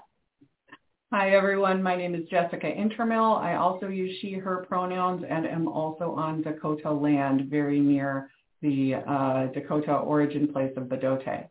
I am a lawyer by training, um, land history consultant by new and exciting interest, um, and work with MNIPL as a strategic policy consultant, um, working to further the work of reparations, particularly in white settler colonizer communities. Um, I am here with my elderly dachshund, whom you might hear snoring. Um, yeah, that's me today. That's fantastic, Jessica. Do you want to guide us through what we'll be doing today by chance? I will do that while I'm also going to try to watch. Are are you able to admit people if they come in? I, I theoretically yes. Cool, cool. Um, we'll on, try to on. Um, Will it show up in? It'll show up in my participant list, right? I think so, up at the top. Okay. Yes. Let's say yes. All right, we're going to go for that. Um, so today we are going to briefly revisit, briefly revisit a little bit of the content from last session, and then also reflect today on how faith and spirituality and faith traditions can connect to this work. Um, we're going to specifically explore how communities of faith and conscience and spiritual practice, um, how they can have a meaningful role in this work as organizations. I'm going to pause and see, Liz, if you're able to admit Crystal, because if you can't see her, I'm going to keep multitasking. I can't see her, so you All get right. to multitask. All right, here we go. Good times. Um, so just as a quick recap, um, last week or last session, we introduced the idea of stacked time, how now is always, and how the past and the future are here today. We also connected the reparations movement to uh, the movement for climate change and specifically talked about how we cannot meaningfully address climate change without changing our orientation to land and resource ownership. And to make that shift, um, one of the really important ways to do that is engaging in the healing and repair of, um, of reparations. I just lost my notes. That's fun. Um, Jessica, we're we're viewing um, I something. see Alan's screen. Alan, um, can you Ah. Can I unshare Alan's screen? There's I love sorts- Zoom, y'all. I know, right? Alan, are you able to hear us and come off of a screen share? Are we able to unshare him through the participant That's what? I'm trying to do. Yeah. Um, I'm going to share this and then Oh, funny. I can unshare now. Our apologies, y'all. Stop sharing. Okay. Does that get us back? Sweet. We did it. We Amazing. got it. All right. And uh, we've got people in. Excellent. Um, so as a follow-up to uh, conversation, we're going to start with a little bit of leftovers because lunch. Um, uh, follow-up, we've had a, li- a couple of email conversations offline um, around a question that came up last time when we introduced the eco map. And you'll recall the eco map, and I actually I'm going to try to screen share an actual screen share here. The eco map is that five circle overlap of um, truth telling, spiritual practice, relationship, political solidarity, and wealth return. And we'd have some questions about, um, okay, but that idea of spiritual practice as a label for the circle, how do folks feel about that? Um, we talked about it a bit in, the, I believe it was session one, and then I've had some um, follow-up emails um, since then. And we wanted to, Liz and I wanted to come back to you and talk about what our thinking is in continuing to call it the spiritual practice circle um, and explain both our conclusion and our reasoning. MNIPL is not a religious organization, but our role is to organize within faith communities. And so we, when we developed this language for the EcoMap and when um, an interfaith group, March, um, multi, okay, can you do it, Liz? Okay, March is multi-faith, anti-racism, change and healing. Thank march. You. We march. I always try to start with whether in body or in spirit. um, it, it is a group of multi-faith clergy, um, and me and Liz, to who created the um, the EcoMap framework.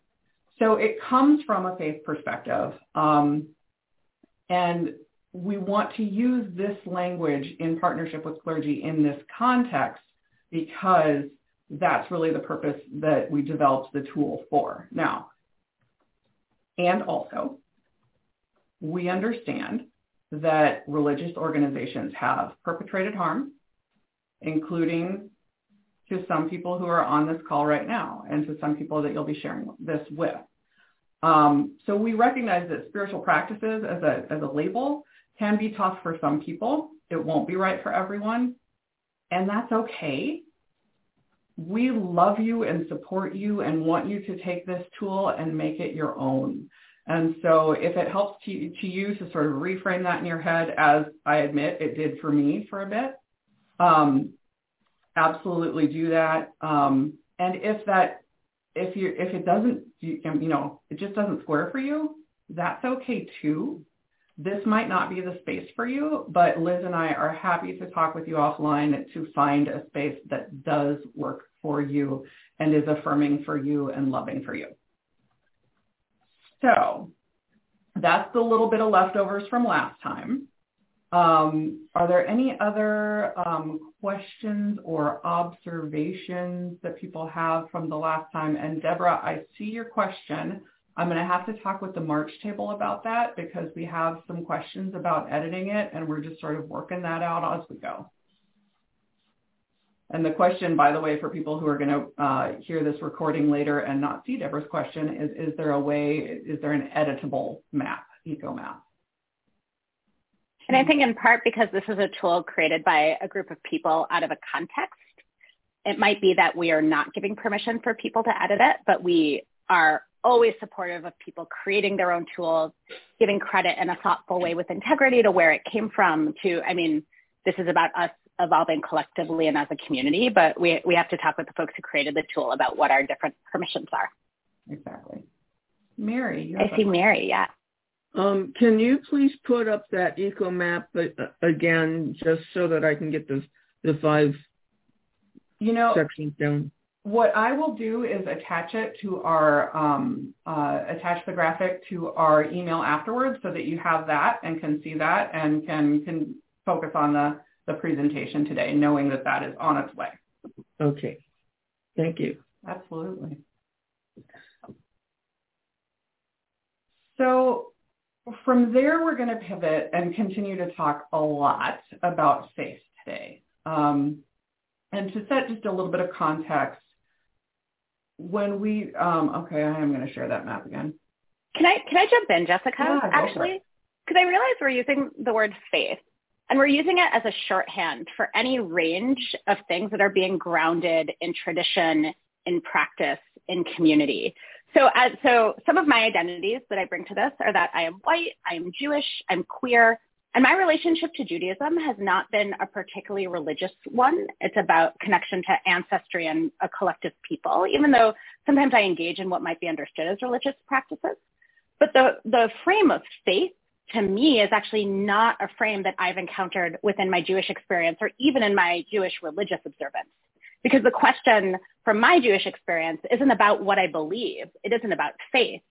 It's about how I act as part of a people and how I observe ritual in community. And for me, and I know that there are a lot of world traditions that might use the word faith, but I've encountered it as a particularly Christian fame, frame, fame, a particularly Christian frame about what it means to engage in spiritual practice and tradition. So I'm noticing that if I have a reaction to the word faith, that that it might be that there might be others, and it might be helpful to unpack. But we really are. There are times when a shorthand helps us move through something, but we also need to be responsible and aware when using a shorthand brings us back into a set of norms that are based on one particular uh, tradition and, and, and, and in one particular tradition's dominance or hegemony. I know that's a big word that we could talk about for a long time. No, There's a lot of concepts that I just embedded in that. Jessica, do you want to say anything else or do we want to try to unpack that together a little bit? You know, I no, I think it's super helpful to say out loud that very often um, faith in the United States is a Christian frame, um, and the offering that I want to bring is that because I, I have a very similar experience of um, I consider myself culturally Jewish, um, but for a very long time did not consider myself spiritually Jewish. Um, that's shifting a little bit now, but when I first encountered the EcoMap, when I looked at the spiritual practices piece, um, I joke that what I mostly believe in is the Force in like a Star Wars way. May it be with you. Right. um, and so like that's how I reframed it in my head for quite a while. And and just sort of the idea of um, how people relate to one another in a healthy way and what traditions inform that from my own life. And that's now just starting to broaden out into Judaism as well. But so I offer that as an example of like how when we talk spiritual practices, and I have, I'm definitely using faith as a shorthand there. Um, it can be much bigger than the boxes that we usually see on the census form, right? On on the on the check the box. So with that, um, we're we're going to bring the context that we are going to ask you to borrow um, from your own traditions, from your own experience around spiritual practices because, and here's where I'm going to put that eco map back up, especially after we're moving through truth telling, which can be really tough, right? Truth telling has a lot of hard, hard um, concepts and ideas and history it can be really easy to feel the urge to want to walk away from your own traditions and say, I don't want to have anything to do with that. That feels bad. Instead, I'm going to just like turn around and go another way. Um, we're going to ask you not to do that. Pulling in other people's traditions and, and stepping into their cultural meaning can be appropriative and harmful unless you're invited to. Um, and this this is where I start talking about smudging. Um, smudging is something that's come up a lot uh, around. Um, you have white folks who are like, "Boy, I really want to find something new. Um, I'll go find some sage and smudge." If you're not in, and and I should say, the last time I told a group of people not to smudge, the very next day I went to an event where a native leader invited everyone to smudge.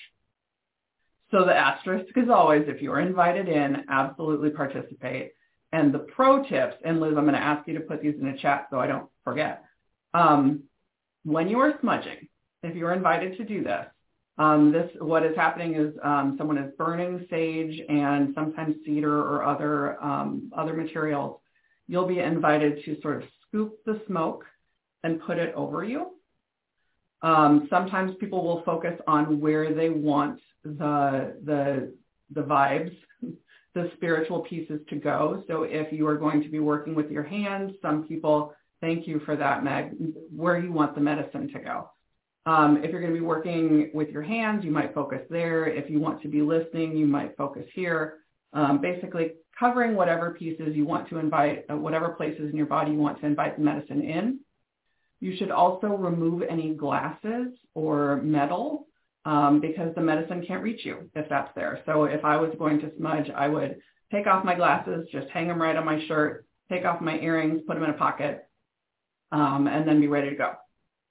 The other thing to know is that very often smudging will happen in a circle, and there might be other um, ceremony or medicine that might happen in a circle. If you find that, when you enter the circle and when you exit, you want to go clockwise. And so, ooh, good question. Judy has asked about whether people should take out hearing aids. I don't know. If there is anyone in the chat who can answer Judy, that would be wonderful. Um, but when you enter and exit, you go clockwise so that you're not going backwards and, and undoing and stepping on the medicine. I offer these pro tips because you might be joining us on February 15th. And there might be circles there and there might be smudging. I'm not actually sure, but um, I know that it can be empowering to know how and how the etiquette goes. So I wanted to make sure we covered that.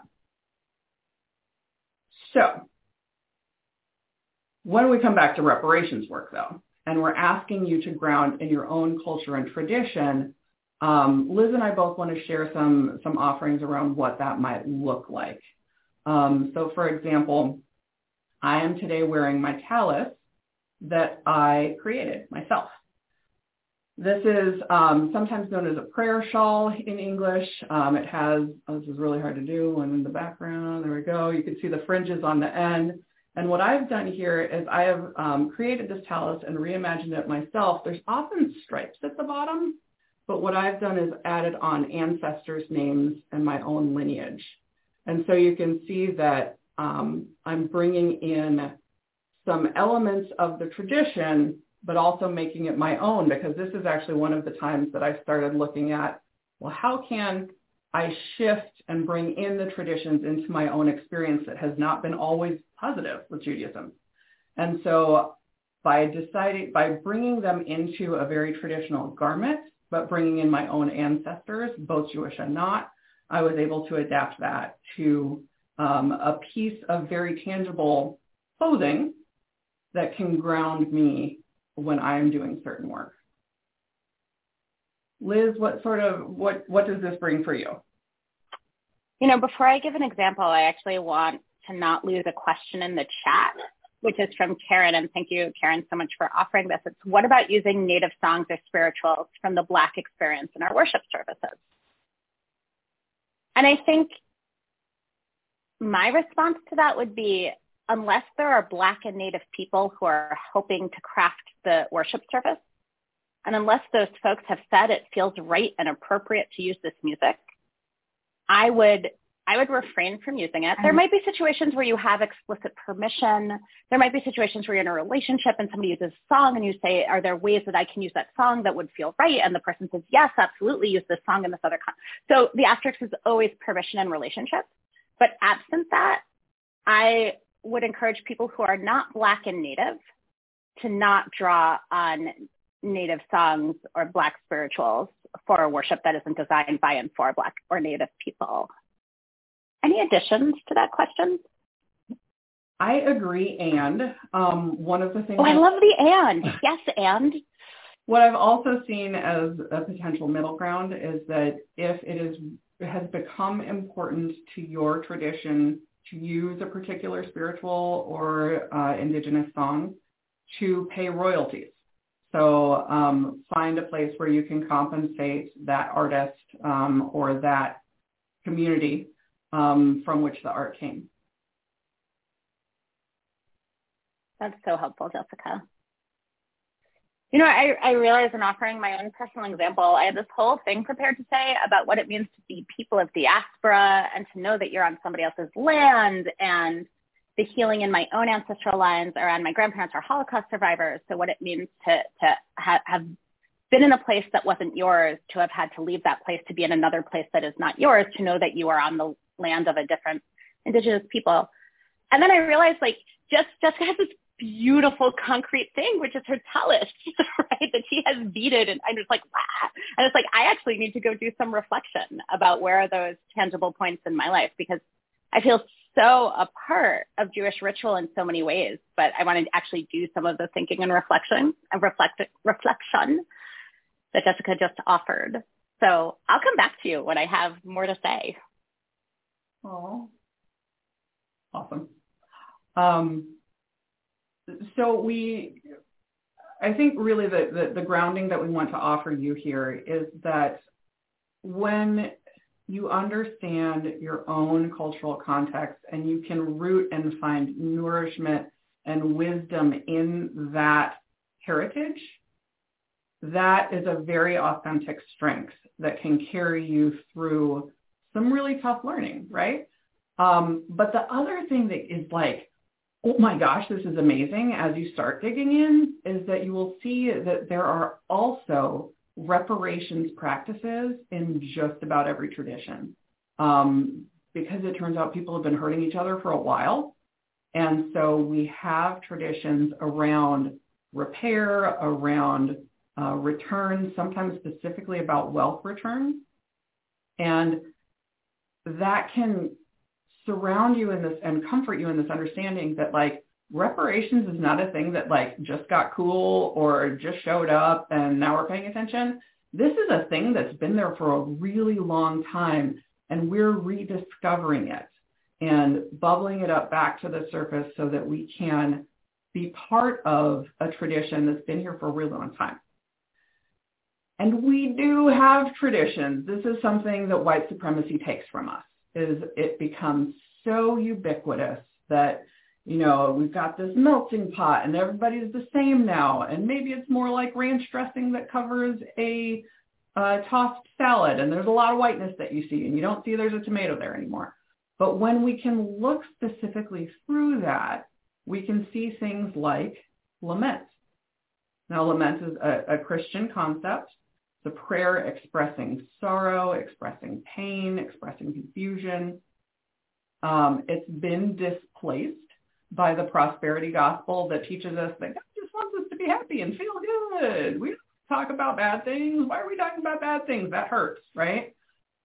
So we have like ideas like the power of positive thinking and um, fake it till you make it and those are things that as we have, as our culture has shifted there and we've moved away from lament, we we really lost some of the pieces that are authentic to Christianity. So things like in the Gospel of Mark, the blind beggar says, Jesus, son of David, have pity on me, right? Because sometimes things don't go well. And sometimes we need to say, ouch, God, that hurts. Or ouch, universe, this sucks. And saying it out loud can be a very physical, body embodied way to reconnect to the whole of the universe and to the whole of history. Um, Christianity also has the story of Zacchaeus. Now, Zacchaeus uh, is a story in Luke where you've got a guy who makes a real good living collecting unjust taxes. And Jesus comes to town and looks around and he's like, hmm, how are you doing? And everybody in town is like, that dude's a sinner. We don't like him. We don't like what he does to us. Yes, it's legal, but it's unjust. Also, Jessica's retelling of Bible stories are always fun. Um, so Zacchaeus, he says, you know what? You're right, Jesus. I need to repent. I need to return wealth. And he actually, Zacchaeus offers two measures of repair. Um, the first, the return of ill-gotten gains, says, Lord, here and now I give half of my possessions to the poor. So all of that, that inheritance that I had, the, the, um, the income that I received from collecting unjust, unjust taxes, I give half of it away. And, he continues, if I have cheated anybody out of anything, I'll pay that back four times the amount. So where I have taken something unlawfully I have to pay a penalty on that. Now, how we translate that today, there, you know, everybody gets to make their own decision, right? Is it four times? Is it eight times? Is it two times? But the idea is that it's been there the whole time. We just have to look for it. Liz, what other traditions should we pull from? Well, I think the purpose of this section is to show that in various traditions, there are these the seeds and support for thinking about our own practice of reparations. So when, when I sit down with my household budget and we talk about how we're going to move our household resources towards a material return of wealth that was taken, I think about the Shemitah year in Jewish tradition, which is so every seven days we observe Shabbat. Um, it's a cornerstone of Jewish practice. It is also a time in which you cease economic relationships. You don't spend money. You don't employ workers. You don't exploit labor. You don't take from the land during Shabbat. And then once every seven years for an entire year, we as Jews are commanded to release the land. It means as an agricultural people who once had a land that we were um, that we were part of, it meant you do not harvest, you do not plow, you do not sow, you do not till, and that all um, all any taking or making from the land is fully released, so that the land can um, be in its own cycle without without much more to say. Just pretend I had an ellipsis there that trailed off, right? Because I'm like, I could talk to you for half an hour about Shemitah. Uh, but here's the amazing thing. Then every seven of seven, every 49 years is a Jubilee year and all debts are canceled. All wealth is returned. There can be no economic system which in this observance of the Jewish calendar in which wealth is held for more than 49 years. Um, also, any indentures, any commitments of labor are released. Um, and that's grounded in first the release of the land and then the release of economic um, of, of of ownership. It, it, it's a it's a I'll use a different term. It's a way of undoing ownership in interdependent and communal relations. Now, how it actually played out in practice, I'm sure, was often a mess, right? Actual humans doing this is not clear or easy. But when I think about what money to return, the money I hold that was stolen that needs to be returned, I think about who told me that I own things? Where did I learn to own and keep things? And what does it mean to see all things as, as having a cycle in which they are returned? And so that's what I draw on from my tradition when I think about reparations. There's also, just to offer another world tradition um, that may, might, there might be practitioners in this room and there might not be, is right? It's a complicated thing to say I am a white person who has trained deeply in the tradition of yoga but I am a white person who has trained deeply in the tradition of yoga and who, and, and I, I practice yoga. I teach meditation. I've got, I, I've spent 30 years of my life kind of immersed in this tradition and I'm struggling with what it means to hold parts of that as somebody who comes who, as a queer Jewish person from the US, right? And I should struggle with that. But there's a concept. So yoga is a complex system of multiple traditions that we often weave together under this one word that refers to strains of all sorts of religious and spiritual practices that mostly come from the place we call India. And one of the bedrock texts is Patanjali's sutras. In those sutras, there's laid out an eight-limbed path. In that eight-limbed path, the first limb are the yamas and niyamas. Yamas are ethical responsibilities or obligations to a right life. And the last yama, I'm so glad you're all still with me, is called a parigraha, and it means non-grasping. And it is the principle, and the reason it comes first, the yamas come first, is that you cannot work through meditation or towards connection with the universe or towards the oneness and presence of all things if you haven't first figured out an ethical set of practices for living in the world. And so aparigraha grounds those ethical practices, the yamas, um, your obligations, in that to hold or to grasp or to own is inherently not in right relationship with oneness, oneness presence of the universe. And I'm like, that's a powerful statement. Like if we really did aparigraha, that would that would mean a transformation of the way we do life. And so I just offer that as a as a sprinkling, as a sparkling of ways that we can learn from various traditions about what might ground our posture in the here and now towards reparations. So Liz, we just yes. talked through our reflection time. We um, did. And so um, it turns out uh, an hour goes really quickly. Um, and I wonder if we can maybe, do we want to go straight into discussion and invite people to reflect um, as part I'm of I'm listening to you, but there's a baby. There's a baby, y'all. There's a baby. Her name is Lyra. Hi. Um, I want to make sure that, that folks have time for a pretty robust discussion. So I think maybe let's hold the reflection questions for after. What, what do you think? What if we give people two minutes just okay. to kind of process in their own being, and then we'll come back together. So yeah, let's just give you all two or three minutes to kind of. I feel like we just laid out so much, and there's so many responses Mm-hmm. to have and we all process in different ways. I'm somebody who wants to go straight to group discussion all the time, but I'll, I'm going to play music for two minutes. Jessica's going to put a couple of questions in the chat, and then we'll come back together and we'll really have most of the rest of our time to dive in together. Sounds good? I love it, and also want to encourage people that while they're in the reflection time, take some deep breaths. Yes. It's like, let's talk about spiritual practice only from our heads. Here we go.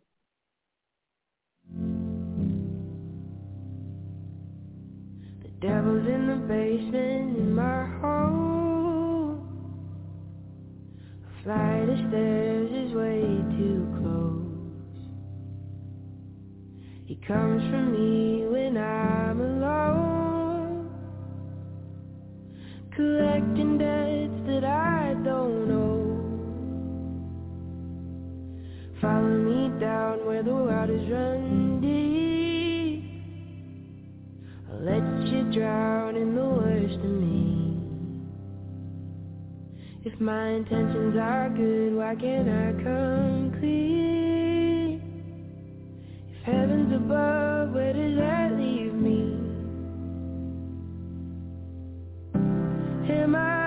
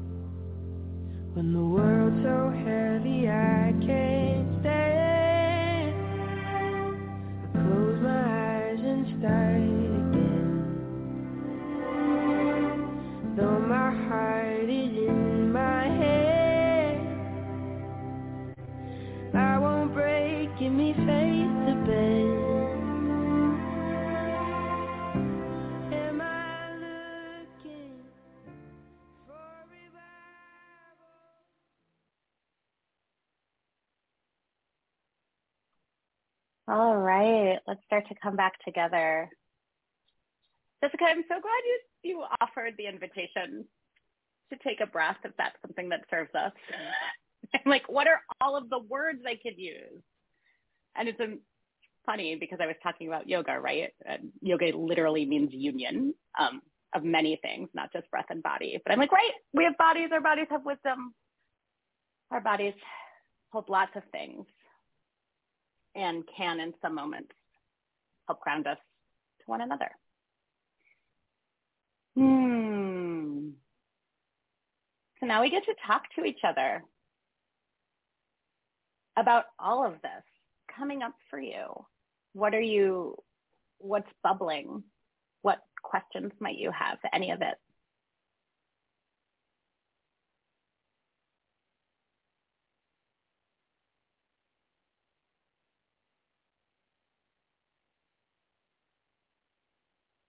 Would it help to have a more specific prompt?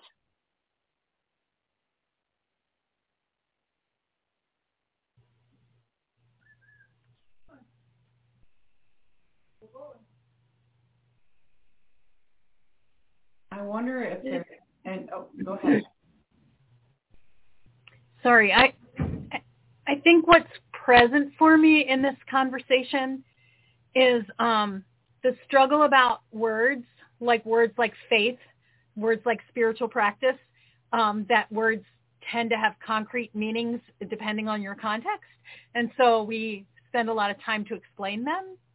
Um, but when you were just sharing, each of you from your own context, from your own, like where you are right now in your practice of this and your relationship to this idea of reparations and the practice of reparations, it gets a lot clearer. And so like for me, it just what was present for me was how the Jewish practice of the year of Jubilee is deeply connected in in my understanding of my Christianity because the most like one of the most important piece passages for me is Luke um, 4, 16 to 21, where Jesus opens the scroll in the temple, reads from Isaiah, and then says, um, you know, you're, today this scripture passage is fulfilled in your hearing.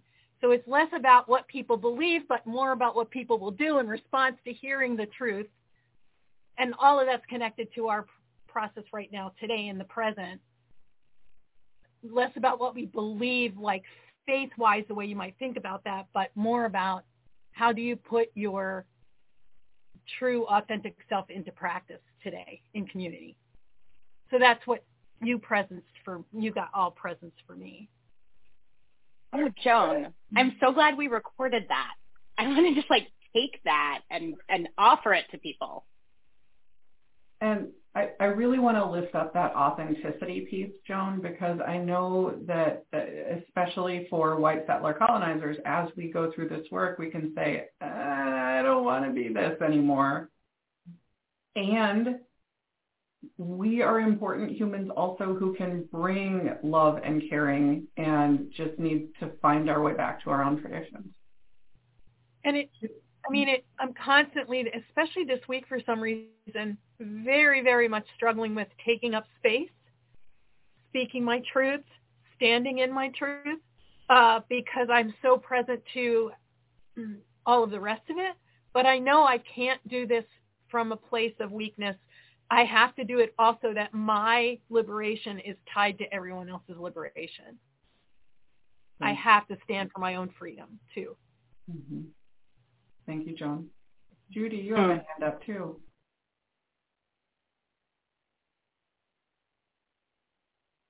Uh, yes, thanks.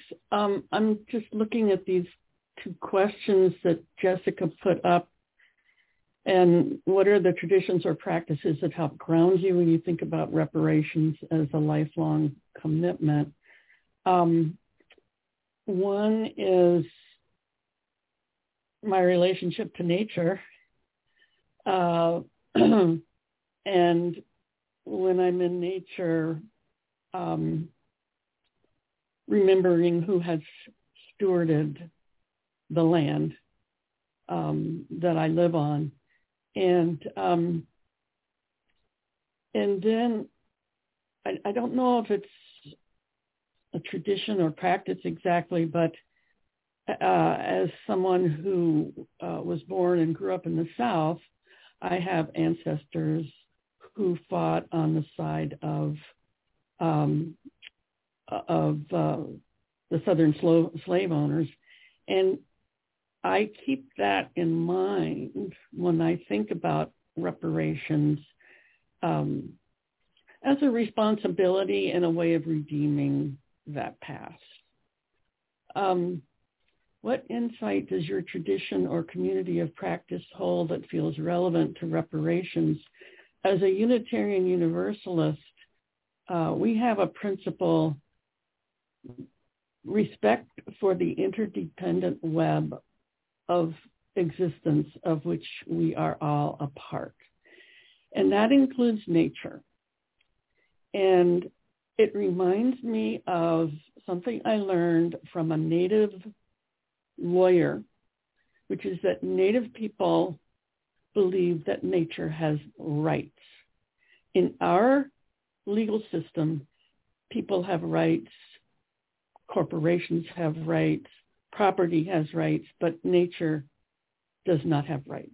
And that is a is an oversight and an example of how our culture has, um, excuse the expression, missed the boat when it comes to respect for that interdependent web of which we are all a part.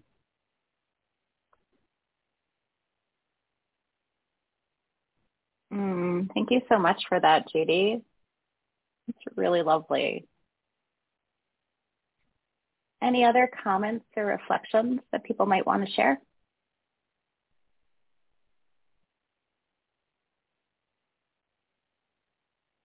Well, silence is also its own reflection, which I really appreciate. But I'll actually offer another piece of this, and then we can see if there's um, conversation we want to have in response to that as we move towards the last part of our hour together. Come back, little notes. Where did you go? Ah, there it is. So as, as part of this, uh, over the past 45 minutes, we've come into space together.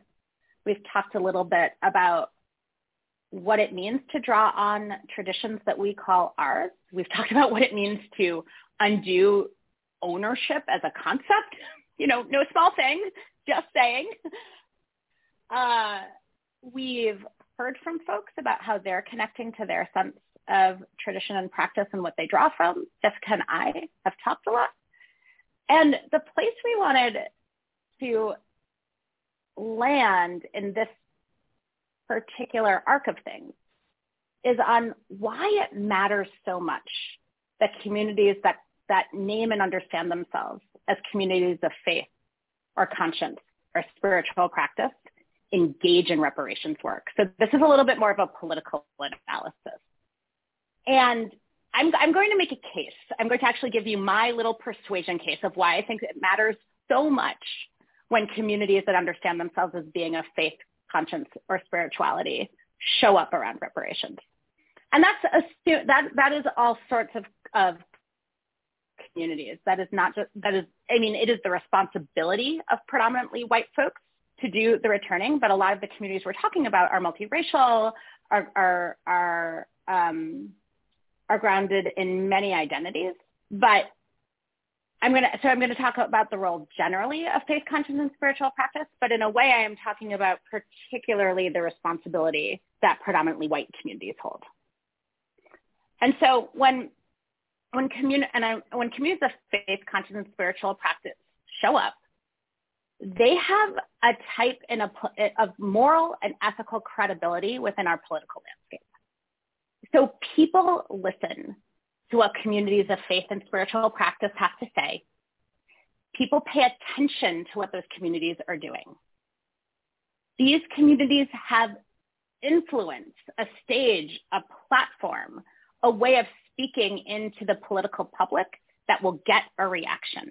And this is especially important when we talk about frontline political solidarity work as a part of reparations. When, when, when, when folks who look like clergy show up at the state capitol, the chemistry changes. The meetings we're able to get change. The, the way that we're reported in the news changes. And it is powerful. And that power can be used, I mean, that power can be used for good or for bad. Not that I believe in a binary of good or bad. I don't but it can be used towards liberation or it can be used towards towards the continued exploitation of the land and profit of a few, right? But but people will listen to faith communities in a way that matters. So that's number one, moral and ethical credibility on a political stage. The second reason I think it matters so much that communities of faith show up is that in, in that community, you can experience community support. Notice the joy and pleasure that we are able to experience in a total group of strangers because something has brought us together. It is, it's, it's the way you do anything is the way you do everything. The way you do the work is also the work itself. And so doing it through community in and of itself matters. I mean, however you come to that community.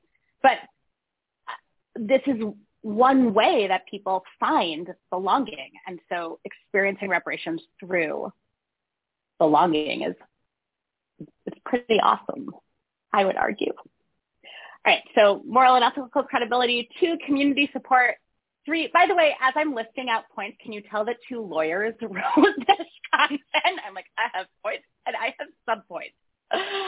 Um, but number three, resources. Communities of faith own things. You have buildings and and meeting rooms and commercial kitchens. And it's particularly many types of religious institutions in the US under Christianity that have perpetuated harm, religious institutions of all traditions that have benefited from stolen land and the enslavement of black folks. And it's just, it's really hopeful to give it back. So communities own a lot of stuff and there's a scale and a scope that happens when you give some of it back. Like we, a lot of our communities have large budgets and the ability to meaningfully give back resources in the aggregate. Last point, effective action. I never thought that I would be somebody who works with religious or faith or spiritual communities. That was a surprise to me. But when the Movement for Black Lives started organizing in Minnesota, it was it was faith congregations who were showing up. And more at the same time, when people showed up with their faith communities and spiritual communities, they showed up already partially organized. You had phone lists and and email lists and meeting times and places where I could go talk to all of you in one place and it was pretty magical. So this thing happened in my brain as I was coming, it was on my own journey about, you know, all sorts of things. But I was like, oh, it's really powerful to organize with communities of faith and pra- spiritual practice and congregations because you have already done some of the organizing. And so when we move people, we can move people a lot. And that was it was not only exciting, it was also incredibly meaningful because I was watching in real time what was possible when people moved across traditions but together. And so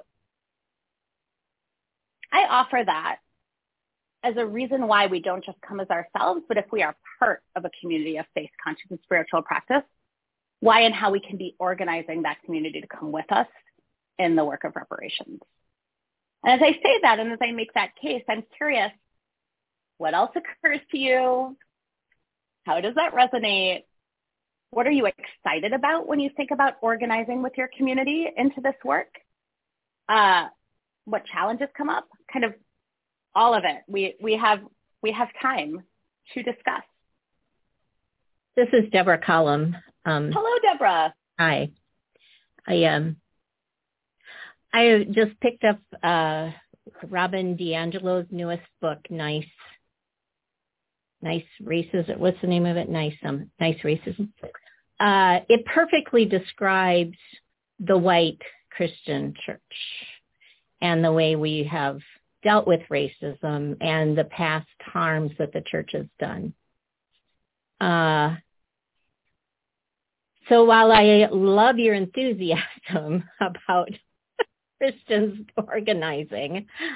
My experience as a woman, clergy person, is that the minority voices are often silenced and quickly silenced by niceness. Um, and and until we can do real work of anti-racism in the leadership systems of our churches, and I'm only talking from my context, you all need to talk about your own context. Um, we need to be very, very careful what we do because we end up perpetuating racism and it looks like niceness. Even when we go to the Capitol, I think some of those days on the Hill can be really, really harmful to people, to BIPOC. Um, so while I love your enthusiasm um, for what Christian churches can do, I think we need to put the brakes on and allow our BIPOC people to take um, some leadership. But then also as white-bodied people, we need to be very vocal in our support of those voices. This is so rich and complicated, Deborah. I'm so grateful you brought it up. Uh, Carrie, I see your hand. Um, I'm going to say a brief comment and then give it to you. Um, there is a push-pull. There is a genuine tension. How do we move towards liberation when we are still in the circumstances of oppression? How do we navigate multiple forms of oppression and the internalized stuff that lives within our communities and institutions while also trying to push towards change, right? I have no answers, funny enough. But there is something about the particular tension I think we can m- meditate on together is if particularly in this context, Black and Native folks have to do all the leading. They end up doing all of the work when it is it is white folks who have to fix the resources we stole. And so there's uh, there's all the stuff around imperfection and harm, and it's just it is a mess. But it is it is a posture of being meaningfully led by people who are most impacted by the experiences we're addressing, and not creating a situation where folks who have experienced the harm and violence are left to repair it. None of that is is like none of that is like here's what we now do. It's just a conversation. And because of time, I'm going to go straight to Carrie, who's had their hand up. Well, I think I'll respond a little bit too to Deborah because our Advancing Justice group here in Western Mass in a congregational church, UCC, um, has committed harm and found ways to work through it. Imperfection is part of the process. We have a saying in our town, um, uh, there's Williamstown nice and and I've heard of Minnesota nice and I've seen it. You all know what I'm talking about. It's tone policing though. It can be. And so I just want to remind folks that in every congregation, in every community, there's going to be a really broad range of activism. We need the folks who will stand up and be in your face and push you to be stronger. And we need the ones who are calmer and more careful and cautious. But I think that it's okay to to just try and know that, oh my gosh, you're going to commit harm, you're going to mess up, but it's worth it. And it's something we all have to work through and it's white people's responsibility. Absolutely.